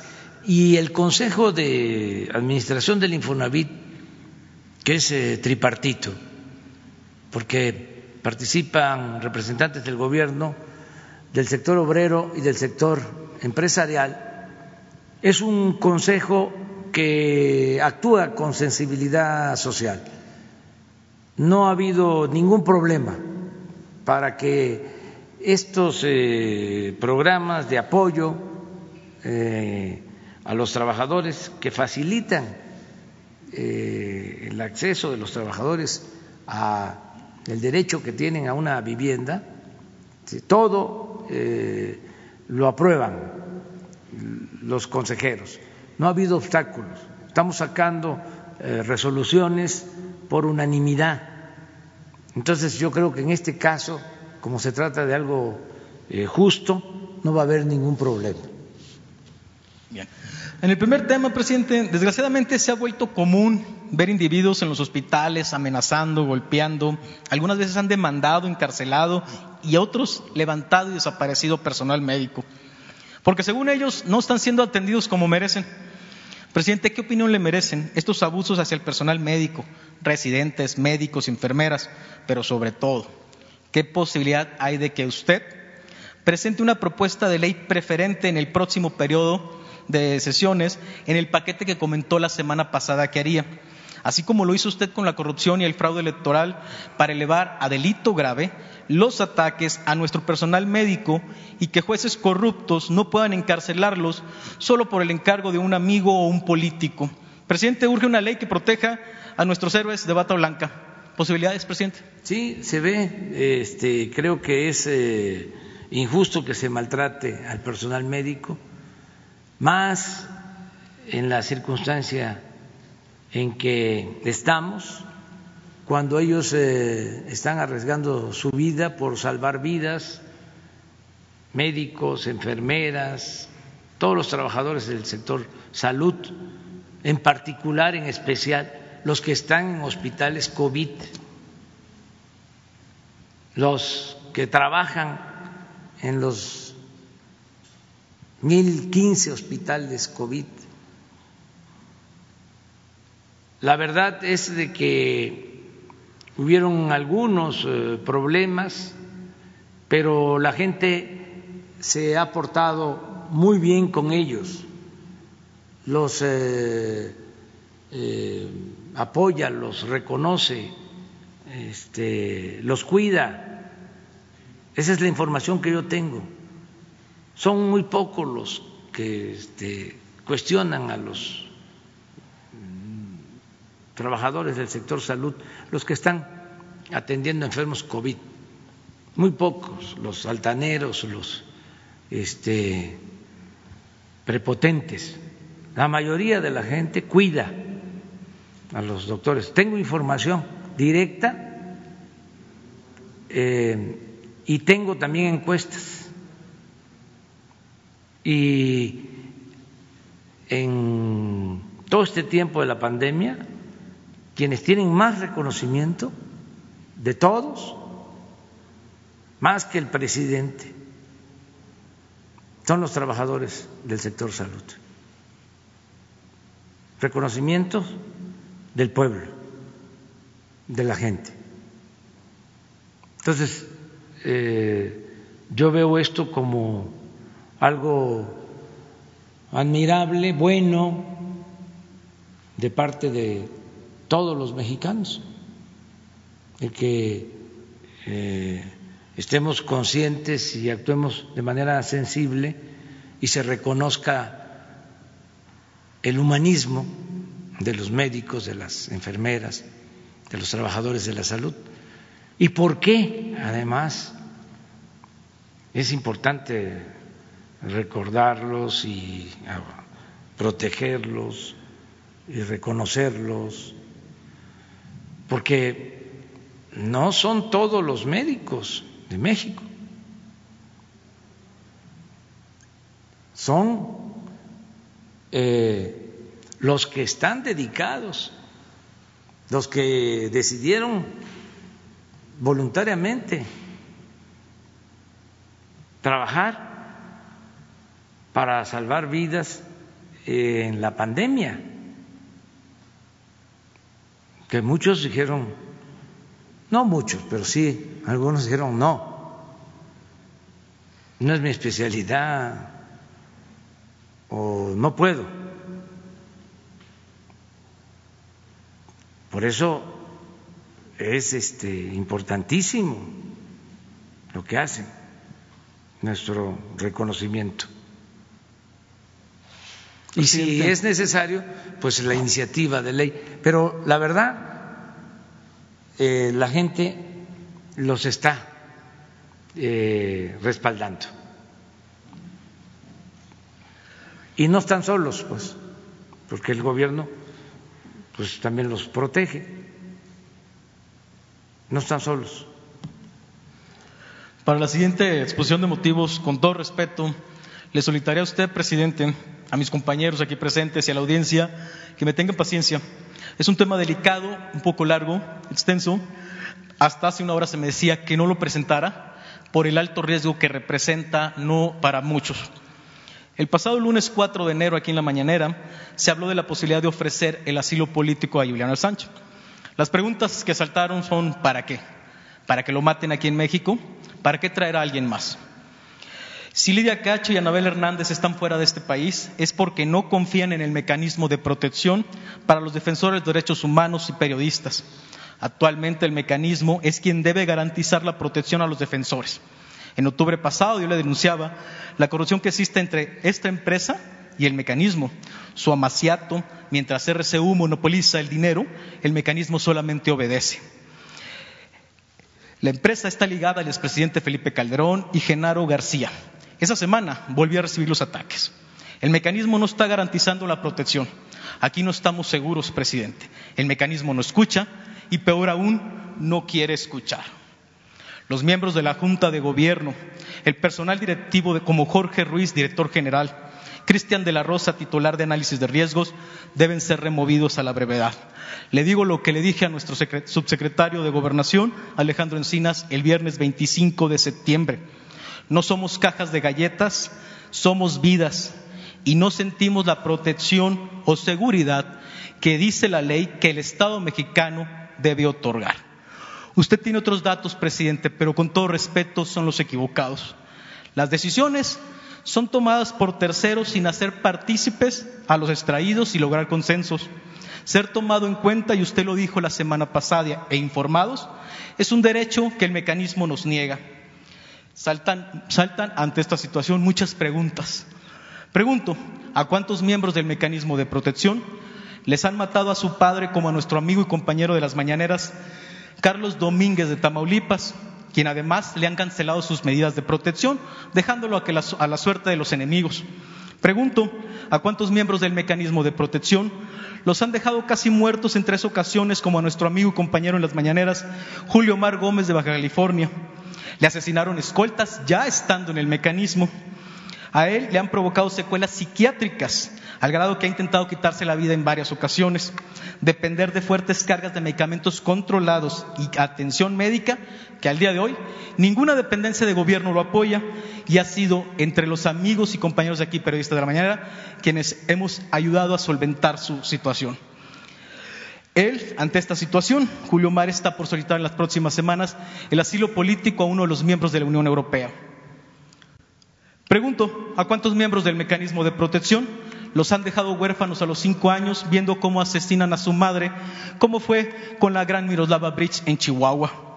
¿A cuántos miembros del mecanismo los, han hincado y dado un tiro de gracia, como nuestro valiente Javier Valdés? ¿A cuántos miembros del mecanismo de protección les han desaparecido sus familias? ¿A cuántos miembros del mecanismo de protección les han dado un bombazo contra su patrimonio un balazo en la cabeza, dejándolos sordos con parálisis facial, obstrucción de las vías aéreas con problemas para respirar, hablar y deglutir, deudas millonarias, toma de medicamentos y secuelas de por vida. Desgraciadamente, la respuesta en todas estas preguntas que acabo de hacer es la misma, a ninguno. Y por eso, presidente, ninguno, ninguno de estos miembros del mecanismo debe seguir decidiendo por las vidas de los defensores de los derechos humanos y los periodistas. Tomaré las palabras del empresario Alejandro Martí, si no pueden renuncien. El mecanismo de protección, los miembros de la Junta de Gobierno y la empresa RCU ya demostraron que no pueden y deben ser retirados. Por último, el pasado miércoles 5 de febrero del año pasado, al exponerle mi caso aquí en la mañanera, yo le dije que a pesar de todas las recomendaciones de las organizaciones, tanto del país como extranjeras, no me quiero ir del país. Pero hay un constante abuso, amenazas y hostigamiento de parte de Jorge Ruiz y Cristian de la Rosa del mecanismo de protección, del capitán Valverde, de la empresa RCU, y ya se está considerando retomar el proceso para el asilo político en el extranjero. El nivel de seguridad actualmente, presidente, que tenemos es cero. El botón que nos dan lo tenemos apagado, porque tenemos temor a que RCU y el mecanismo entregue nuestras posiciones geo, geolocalización a nuestros enemigos. Este es el botón y permanece apagado porque es el principal enemigo que tenemos actualmente. La Fiscalía General de la República está sorprendida por la negligencia. Se están iniciando las demandas contra los corruptos que operan el mecanismo. Usted, el miércoles 6, dijo que el derecho más importante es el derecho a la vida. El mecanismo no lo quiere garantizar. Al más estilo de la Santa Inquisición, da sentencias de muerte a todo el que les incomoda. El mecanismo está descompuesto y ojalá usted lo pueda arreglar. Ante todo esto expresado, presidente, le quiero hacer cuatro peticiones. Y de su respuesta, pero sobre todo de las instrucciones que usted gire, depende la vida de más de 1.200 extraídos y sus familias en este país. La primera, Jorge Ruiz y Cristian de la Rosa deben ser separados de sus cargos e investigados por poner en riesgo la vida de los extraídos. Dos, los recursos, que se hagan públicos los recursos que opera el mecanismo y todo lo que se queda un solo particular que monopoliza un contrato leonino. La vida pública cada vez más pública, como usted lo dice. Tres, urge la reinstalación de las medidas de protección. Parece que el mecanismo prefiere muertos antes que hacer su función. Y cuatro, creo que, presidente, es la más importante en este momento, urge una reunión presencial, no videoconferencia, de los equipos de los defensores de, de derechos humanos y periodistas con el subsecretario Alejandro Encinas. Gracias. Muy bien. Vamos a pedirle a Alejandro que les eh, reciba, que te atienda, pero también que venga aquí por todo lo que has expuesto y que explique cómo es este proceso de protección a los periodistas, a cargo de quién está, si funciona, eh, si este realmente protege o no, que se escuche la opinión, así como tú te expresaste, de Alejandro Encinas, que es el subsecretario de Gobernación, a quien le tengo toda la confianza, absoluta confianza, y eh, creo que a todos nos conviene que se ventile este asunto, que se transparente, independientemente de las reuniones que puedan tener, pero que aquí se informe sobre el mecanismo de protección a periodistas. También eh, ya se tenían contemplado dos informes eh, sobre derechos humanos, sobre las búsquedas sobre la atención a las víctimas. Entonces vamos a aprovechar para que informe la Secretaría de Gobernación y en especial Alejandro Encinas con su equipo, si te parece, y que además este, se establezca comunicación de inmediato. Muy bien. A ver,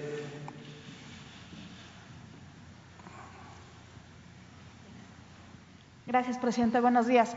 Eh, siguiendo con el tema del, Instituto de Transparencia, mm, creo que la carta que hoy da a conocer pues es muestra de que el gobierno es opaco. Usted tuvo que intervenir para que se diera a conocer esta carta que ya se había solicitado y pues es una de las razones de la creación de este instituto. ¿Por qué no revisarlo quizá que haya una baja en el presupuesto, pero no eh, cambiarlo de, administración? El, instituto pues solicita los documentos no solamente del, Poder Ejecutivo, sino de todos los poderes. Preguntarle si usted estaría evaluando esta posibilidad a raíz de que usted anunció la iniciativa, una serie de académicos, periodistas, pues han expresado su preocupación por la desaparición del, instituto. Usted podría eh, dejarlo que permanezca, quizá con un presupuesto menor, no sé, o ya es una decisión tomada que cambie bajo el mando de la función pública. Vamos a, presentar una propuesta general, pero sí consideramos que no ha estado a la altura de las circunstancias el Instituto de la Transparencia. Si sumamos todo lo que se ha invertido con este propósito, son miles de millones de pesos. Los consejeros de este instituto se dan la gran vida, 200, 300 mil pesos mensuales de sueldo, asesores. Yo no sé si hemos presentado ya la estructura de este instituto, el organigrama, y no hay resultados. Tan es así que ese instituto se creó durante el gobierno de Fox, ya lo he dicho y lo repito, inició con una resolución no dar a conocer los nombres de los empresarios que se beneficiaron con condonaciones de impuestos. Esa fue la primera decisión importante del Instituto de la Transparencia. Y ya últimamente, también en el periodo neoliberal, resolvieron mantener en secreto los expedientes de Odebrecht, el Instituto de la Transparencia. Entonces, yo entiendo que hay académicos, este, desde luego periodistas, articulistas, que defienden al antiguo régimen, intelectuales, ni modo que esté en contra del Instituto de la Transparencia Aguilar Camín o Krause, pues sí, son los diseñadores bueno, pero hay de este que lo han usado, no mecanismo, porque, sí, no porque y este beneficien. periódico Reforma lo impulsó. Entonces, ¿cómo van a estar este, de acuerdo con nosotros? Pues no. Pero esto no es un asunto ideológico, es juicio práctico. ¿Cómo vamos a estar destinando tanto dinero del presupuesto a algo que no sirve, que no funciona, que no ayuda, que no beneficia al pueblo? Nada más porque en un momento dado era necesario hablar de la transparencia como discurso, como demagogia, cuando estaban saqueando al país. Transparencia y resulta que no era delito grave la corrupción. Entonces, son contradicciones y afectan mucho a la hacienda pública. Nosotros lo que queremos es transferir, orientar la mayor parte del presupuesto a la gente, al pueblo. Son dos visiones. Este, los intelectuales orgánicos, los que viven eh, o vivían del presupuesto y se dedicaban al periodismo, este, pues están pensando que son ellos los únicos que deben ser beneficiados. El pueblo no cuenta para ellos. Una reestructuración. Sí, del- eso es lo que vamos a hacer, pero la función va a continuar. No es que va a haber opacidad, o sea, que ya se van a ocultar las cosas, no, al contrario. Todo este, va a estar disponible, todo, como la libertad de expresión. Nadie va a ser censurado y no se va a ocultar absolutamente nada. La instrucción es transparentar todos los expedientes que vienen desde la época de la guerra sucia, están a disposición de los ciudadanos, todo este va a ser transparente, pero lo podemos resolver sin tanto gasto. Miren, miren cuántas direcciones. ¿Cuántas? 26 direcciones. Y el presupuesto son como 900 mil millones. A ver, Sí, cerca de mil millones. ¿cuánto? Cerca de mil millones de pesos.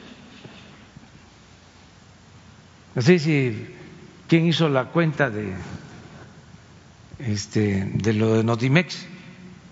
¿Qué dijiste? ¿Cuánto cuenta? ¿Que 10 millones era cuántos?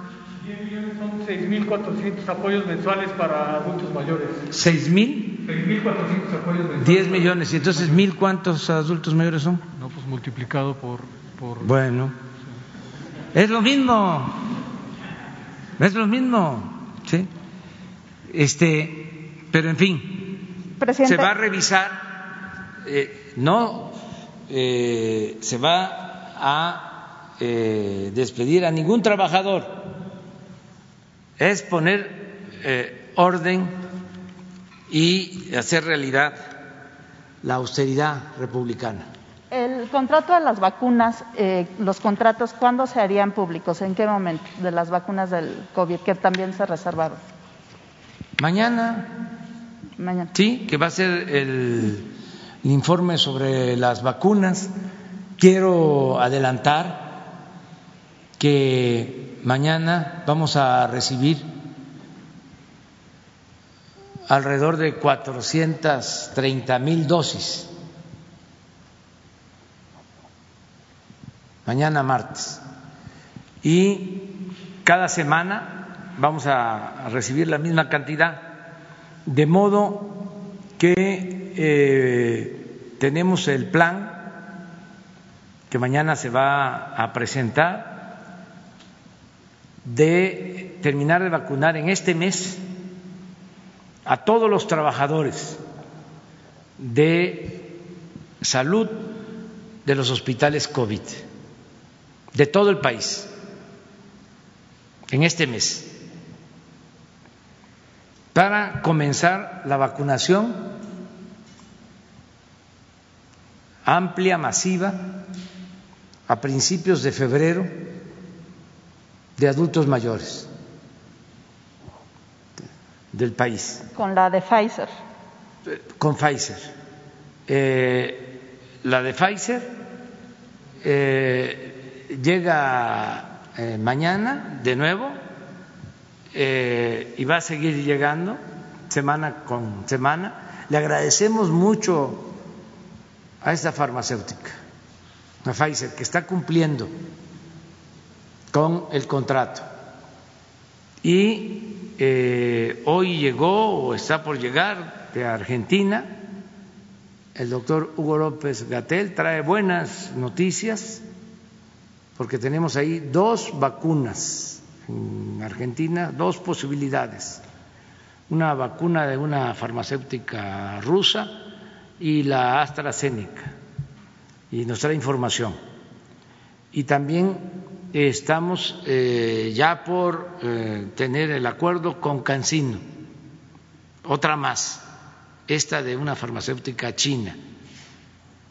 Lo que estamos eh, ya diseñando es un plan de vacunación que va a llegar en su momento más importante, va a llegar a diez mil brigadas de vacunación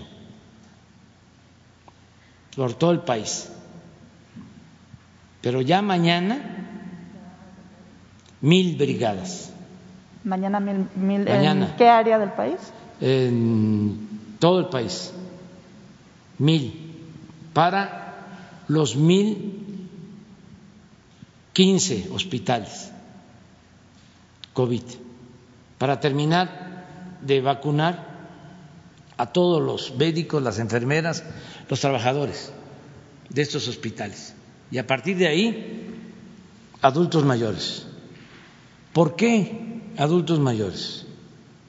Esto es muy importante, porque vamos eh, a tratar de que en marzo, a más tardar en abril, estén vacunados todos los adultos mayores de 60 años. Ese es el propósito, todos los adultos mayores.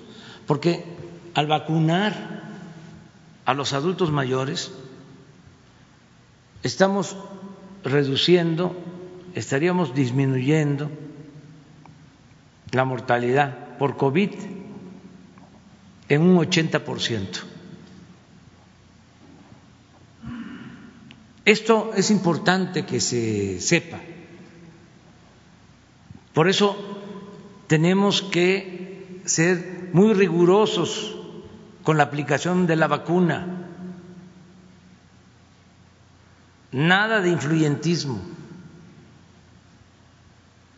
nada de eh, querer brincarse la, la fila o saltarse la fila. Es hasta que nos toque. Ningún abuso ni de médicos que no están en COVID, ni de líderes sindicales, ni de funcionarios públicos, ni de potentados, nada. Y todo aquel que se quiera pasar de listo va a ser denunciado. porque tenemos que actuar con rectitud. Ya nos va a tocar.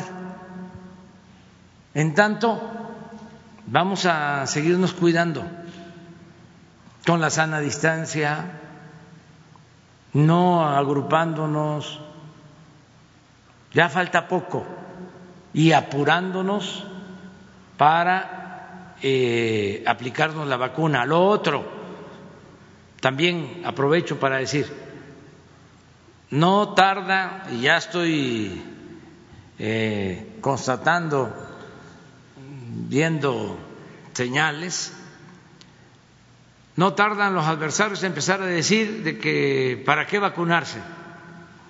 De una vez le digo a todo el pueblo de México, de manera respetuosa, los convoco a que todos nos vacunemos cuando nos corresponda. Eso es lo que nos va a proteger, no hay otra cosa. Y no tener miedo a efectos secundarios, porque se está cuidando que la vacuna ayude, sane, que no afecte Entonces, que no se dejen manipular por campañas en los medios. Ayer estaba viendo en redes sociales y en los periódicos eh, una desinformación. México es el último lugar en vacunación. Éramos hasta hace dos días el primer lugar en América Latina nos superó Argentina, pero eso este, va a cambiar. Pero el primer lugar en América Latina. A ver, ¿por qué no ponen este?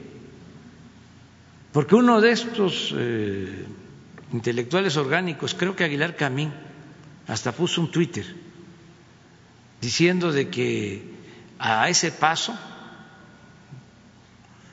se iban a terminar de vacunar en 50 años.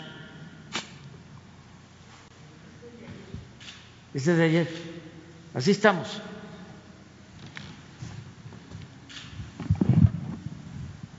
Ochenta y un mil trescientas dosis aplicadas.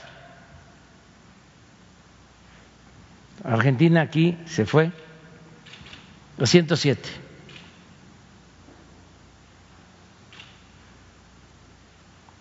Estamos en el lugar 18 en el mundo, primero, bueno, segundo ya en América Latina. Así está. China 9 millones, Estados Unidos 8 millones, Reino Unido 2 millones, Israel 1 millón 800, Emiratos Árabes 1 millón 86, Rusia 800 mil, Italia 627 mil, Alemania 532 mil, Canadá 314 mil, España 277 mil, Polonia 200 mil dosis, Arabia Saudita 130 mil, Dinamarca 114 mil, Rumanía 108 mil, Argentina 107 mil, Francia 93 mil, Bahrein 89 mil y México 81 mil. Después Portugal, Grecia, Hungría, Suecia, Países Bajos, Eslovaquia, Croacia. Entonces, decirle a la gente que este que hay que vacunarse, que tenemos que protegernos y también eh, a los médicos de los hospitales COVID, trabajadores de los hospitales COVID, donde se está aplicando la vacuna ahora y se va a aplicar en estos días ya en todo el país, que nos ayuden para que no haya colados. Ellos saben muy bien quiénes han estado en los hospitales, quiénes han estado de camilleros, quiénes han estado en la farmacia, quiénes en los laboratorios, quiénes en las ambulancias, ellos saben bien. Que no llegue este un jefe de arriba, un funcionario, un líder sindical, un familiar que nos ayuden para que de esta manera este sea igualitario, justo y ordenado. Y a todos nos va a llegar, a todos nos va a alcanzar. Este, es muy importante dar esta noticia porque es la única opción que tenemos, la única alternativa para enfrentar esta pandemia, la vacuna. Siempre se dijo, ha sido terrible la pandemia, ha causado, pues ya lo hemos dicho y lo hemos sentido en carne propia, mucho dolor, pero también hay que decir que se aplicaron los eh, científicos y en poco tiempo se está logrando contar con esta vacuna. Y es lo que tenemos. También sobre las eh, variantes que se están presentando. Hubo un caso en Tamaulipas. También decirles, ya eh, hoy por la tarde va a informar el doctor Hugo López Gatel. Eh, lo más importante es que, según los especialistas, todas estas variantes son también eh, neutralizadas con la vacuna.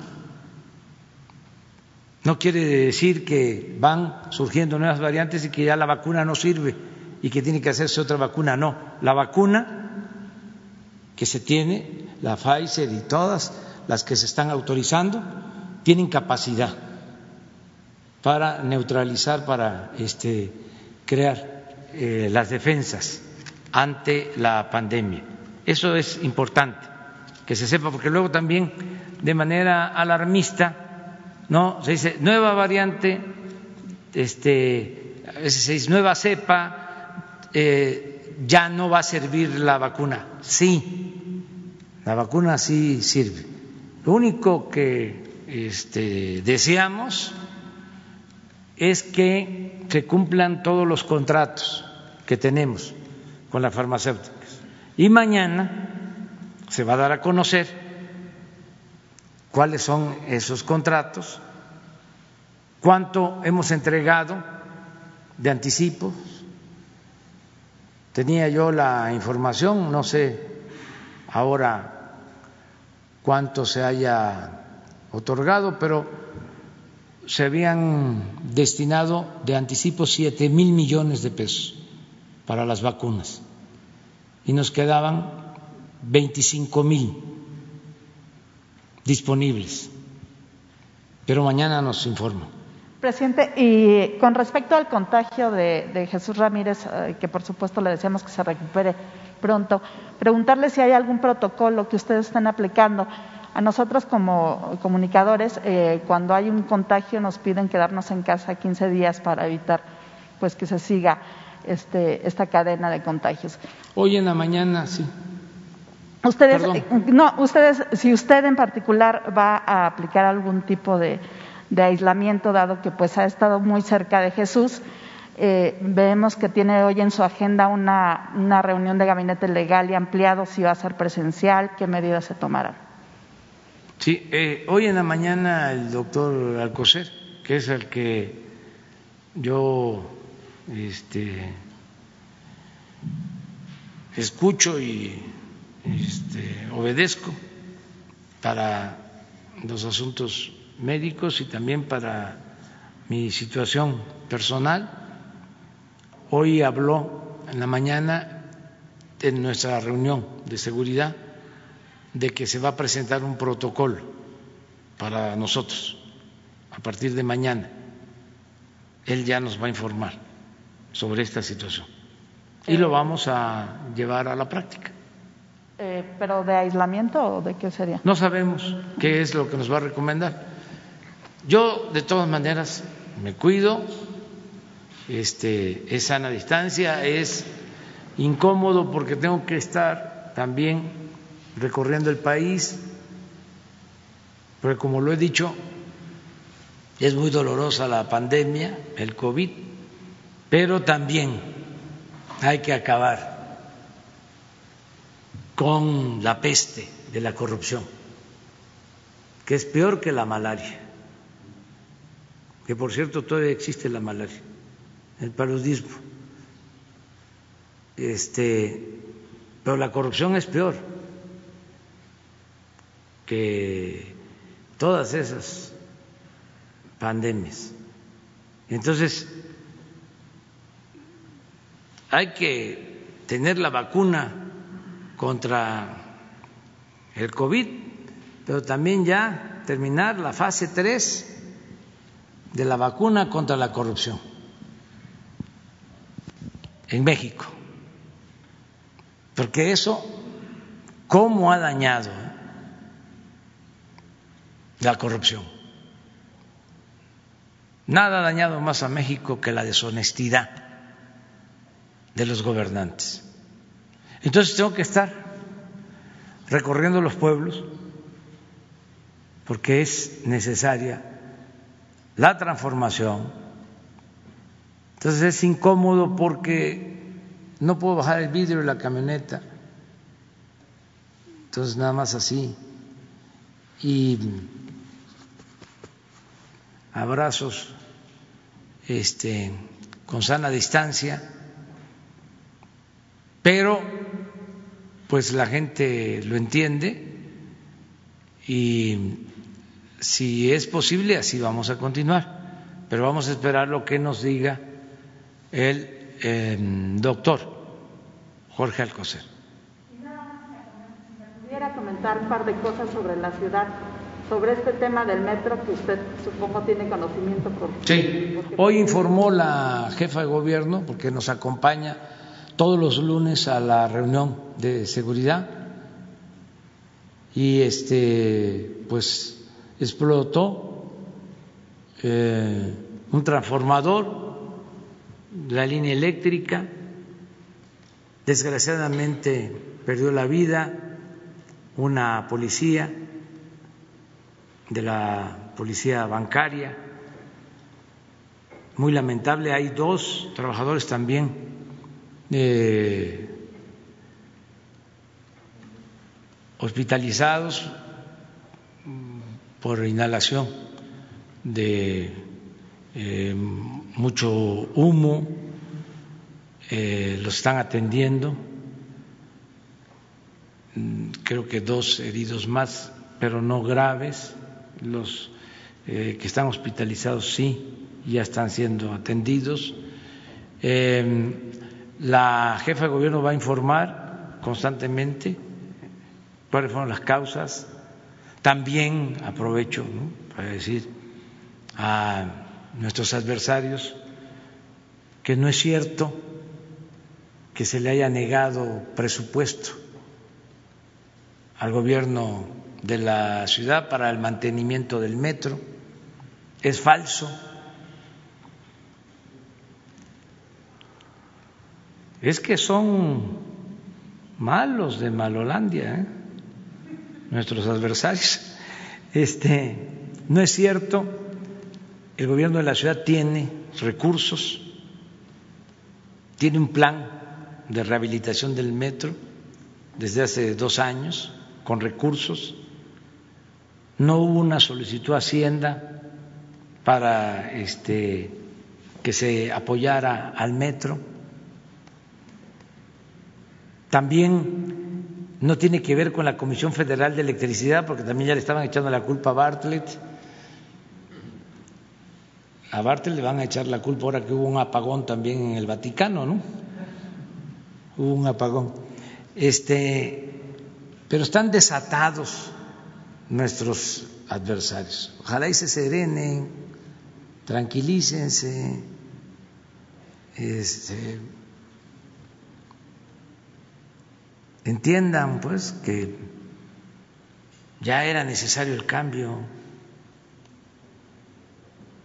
Ellos eh, vivían colmados de atenciones, de privilegios, entiendo pues sus este sus corajes. Entiendo que eran los convidados del poder,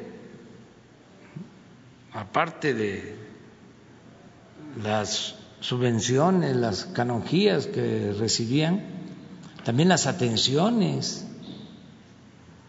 tenían mucho poder, mucha influencia. Ellos se recomendaban para que este, no solo en el gobierno federal, los gobernadores les recibieran a sus recomendados. Eran todopoderosos. Entonces son las dos cosas. Es que ya no hay este, subvención como se dice coloquialmente, ya no hay chayote y ya no hay privilegios, ya esto cambió. Y está bien que, que, actúen como, como opositores,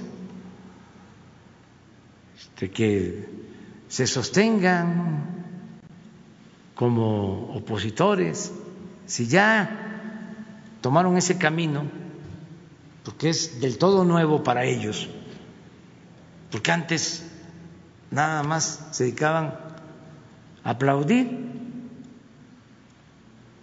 a quemar incienso. Entonces, si ya se volvieron opositores, que le sigan. Yo los invito, ser opositores, ser muy digno, y es eh, ejercer la libertad, la libertad que no se implora, se conquista. O sea, que se vayan acostumbrando a eso, a ser independientes, a no ser asalariados del pensamiento oficial, como diría la canción de Silvio Rodríguez. Es realmente muy importante inaugurar una etapa nueva para ellos, la de ser opositores. Los hombres que más admiro del periodismo pues eran los opositores. Zarco, los hermanos Flores Magón, Daniel Cabrera, Filomeno Mata, Heriberto Frías y muchos más. y también en los últimos tiempos. José Revueltas, Alberto Castillo, Manuel Buendía, Miguel Ángel Granados Chapa, Julio Scherrer, también en radio,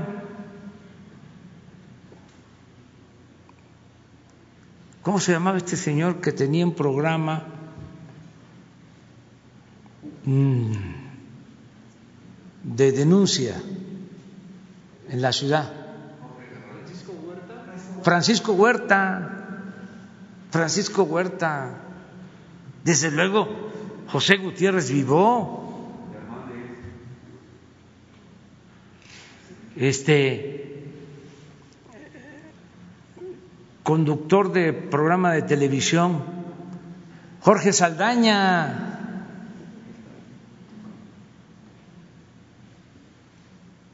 y otros ¿no? que se me olvidan, pero muy dignos, y en provincia, no en provincia, en los estados, no me gusta usar esa palabra, en los estados, ahí donde el periodismo tiene más riesgo, porque como siempre hemos dicho, las banquetas son más angostas, mujeres sacrificadas, hombres sacrificados por el ejercicio del periodismo, del noble oficio del periodismo.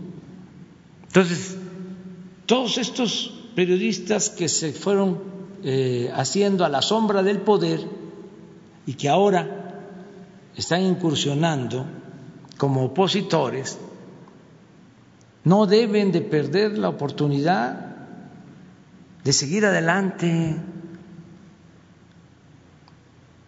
de estar lo más distante que se pueda del poder, esté quien esté en el poder, y lo más cercano que se pueda al pueblo, a la gente, a lo que ahora llaman sociedad civil, que antes se llamaba pueblo.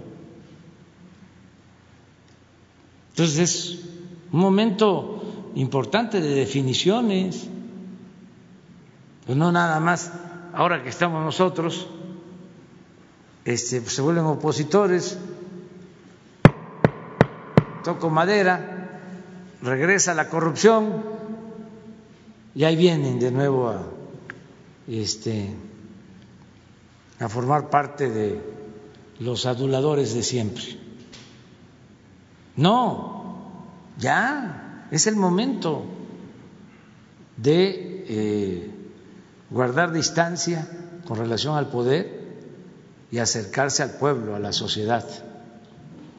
Ya nos vamos, ya mañana, mañana va a ser lo de salud, vamos a hablar de salud.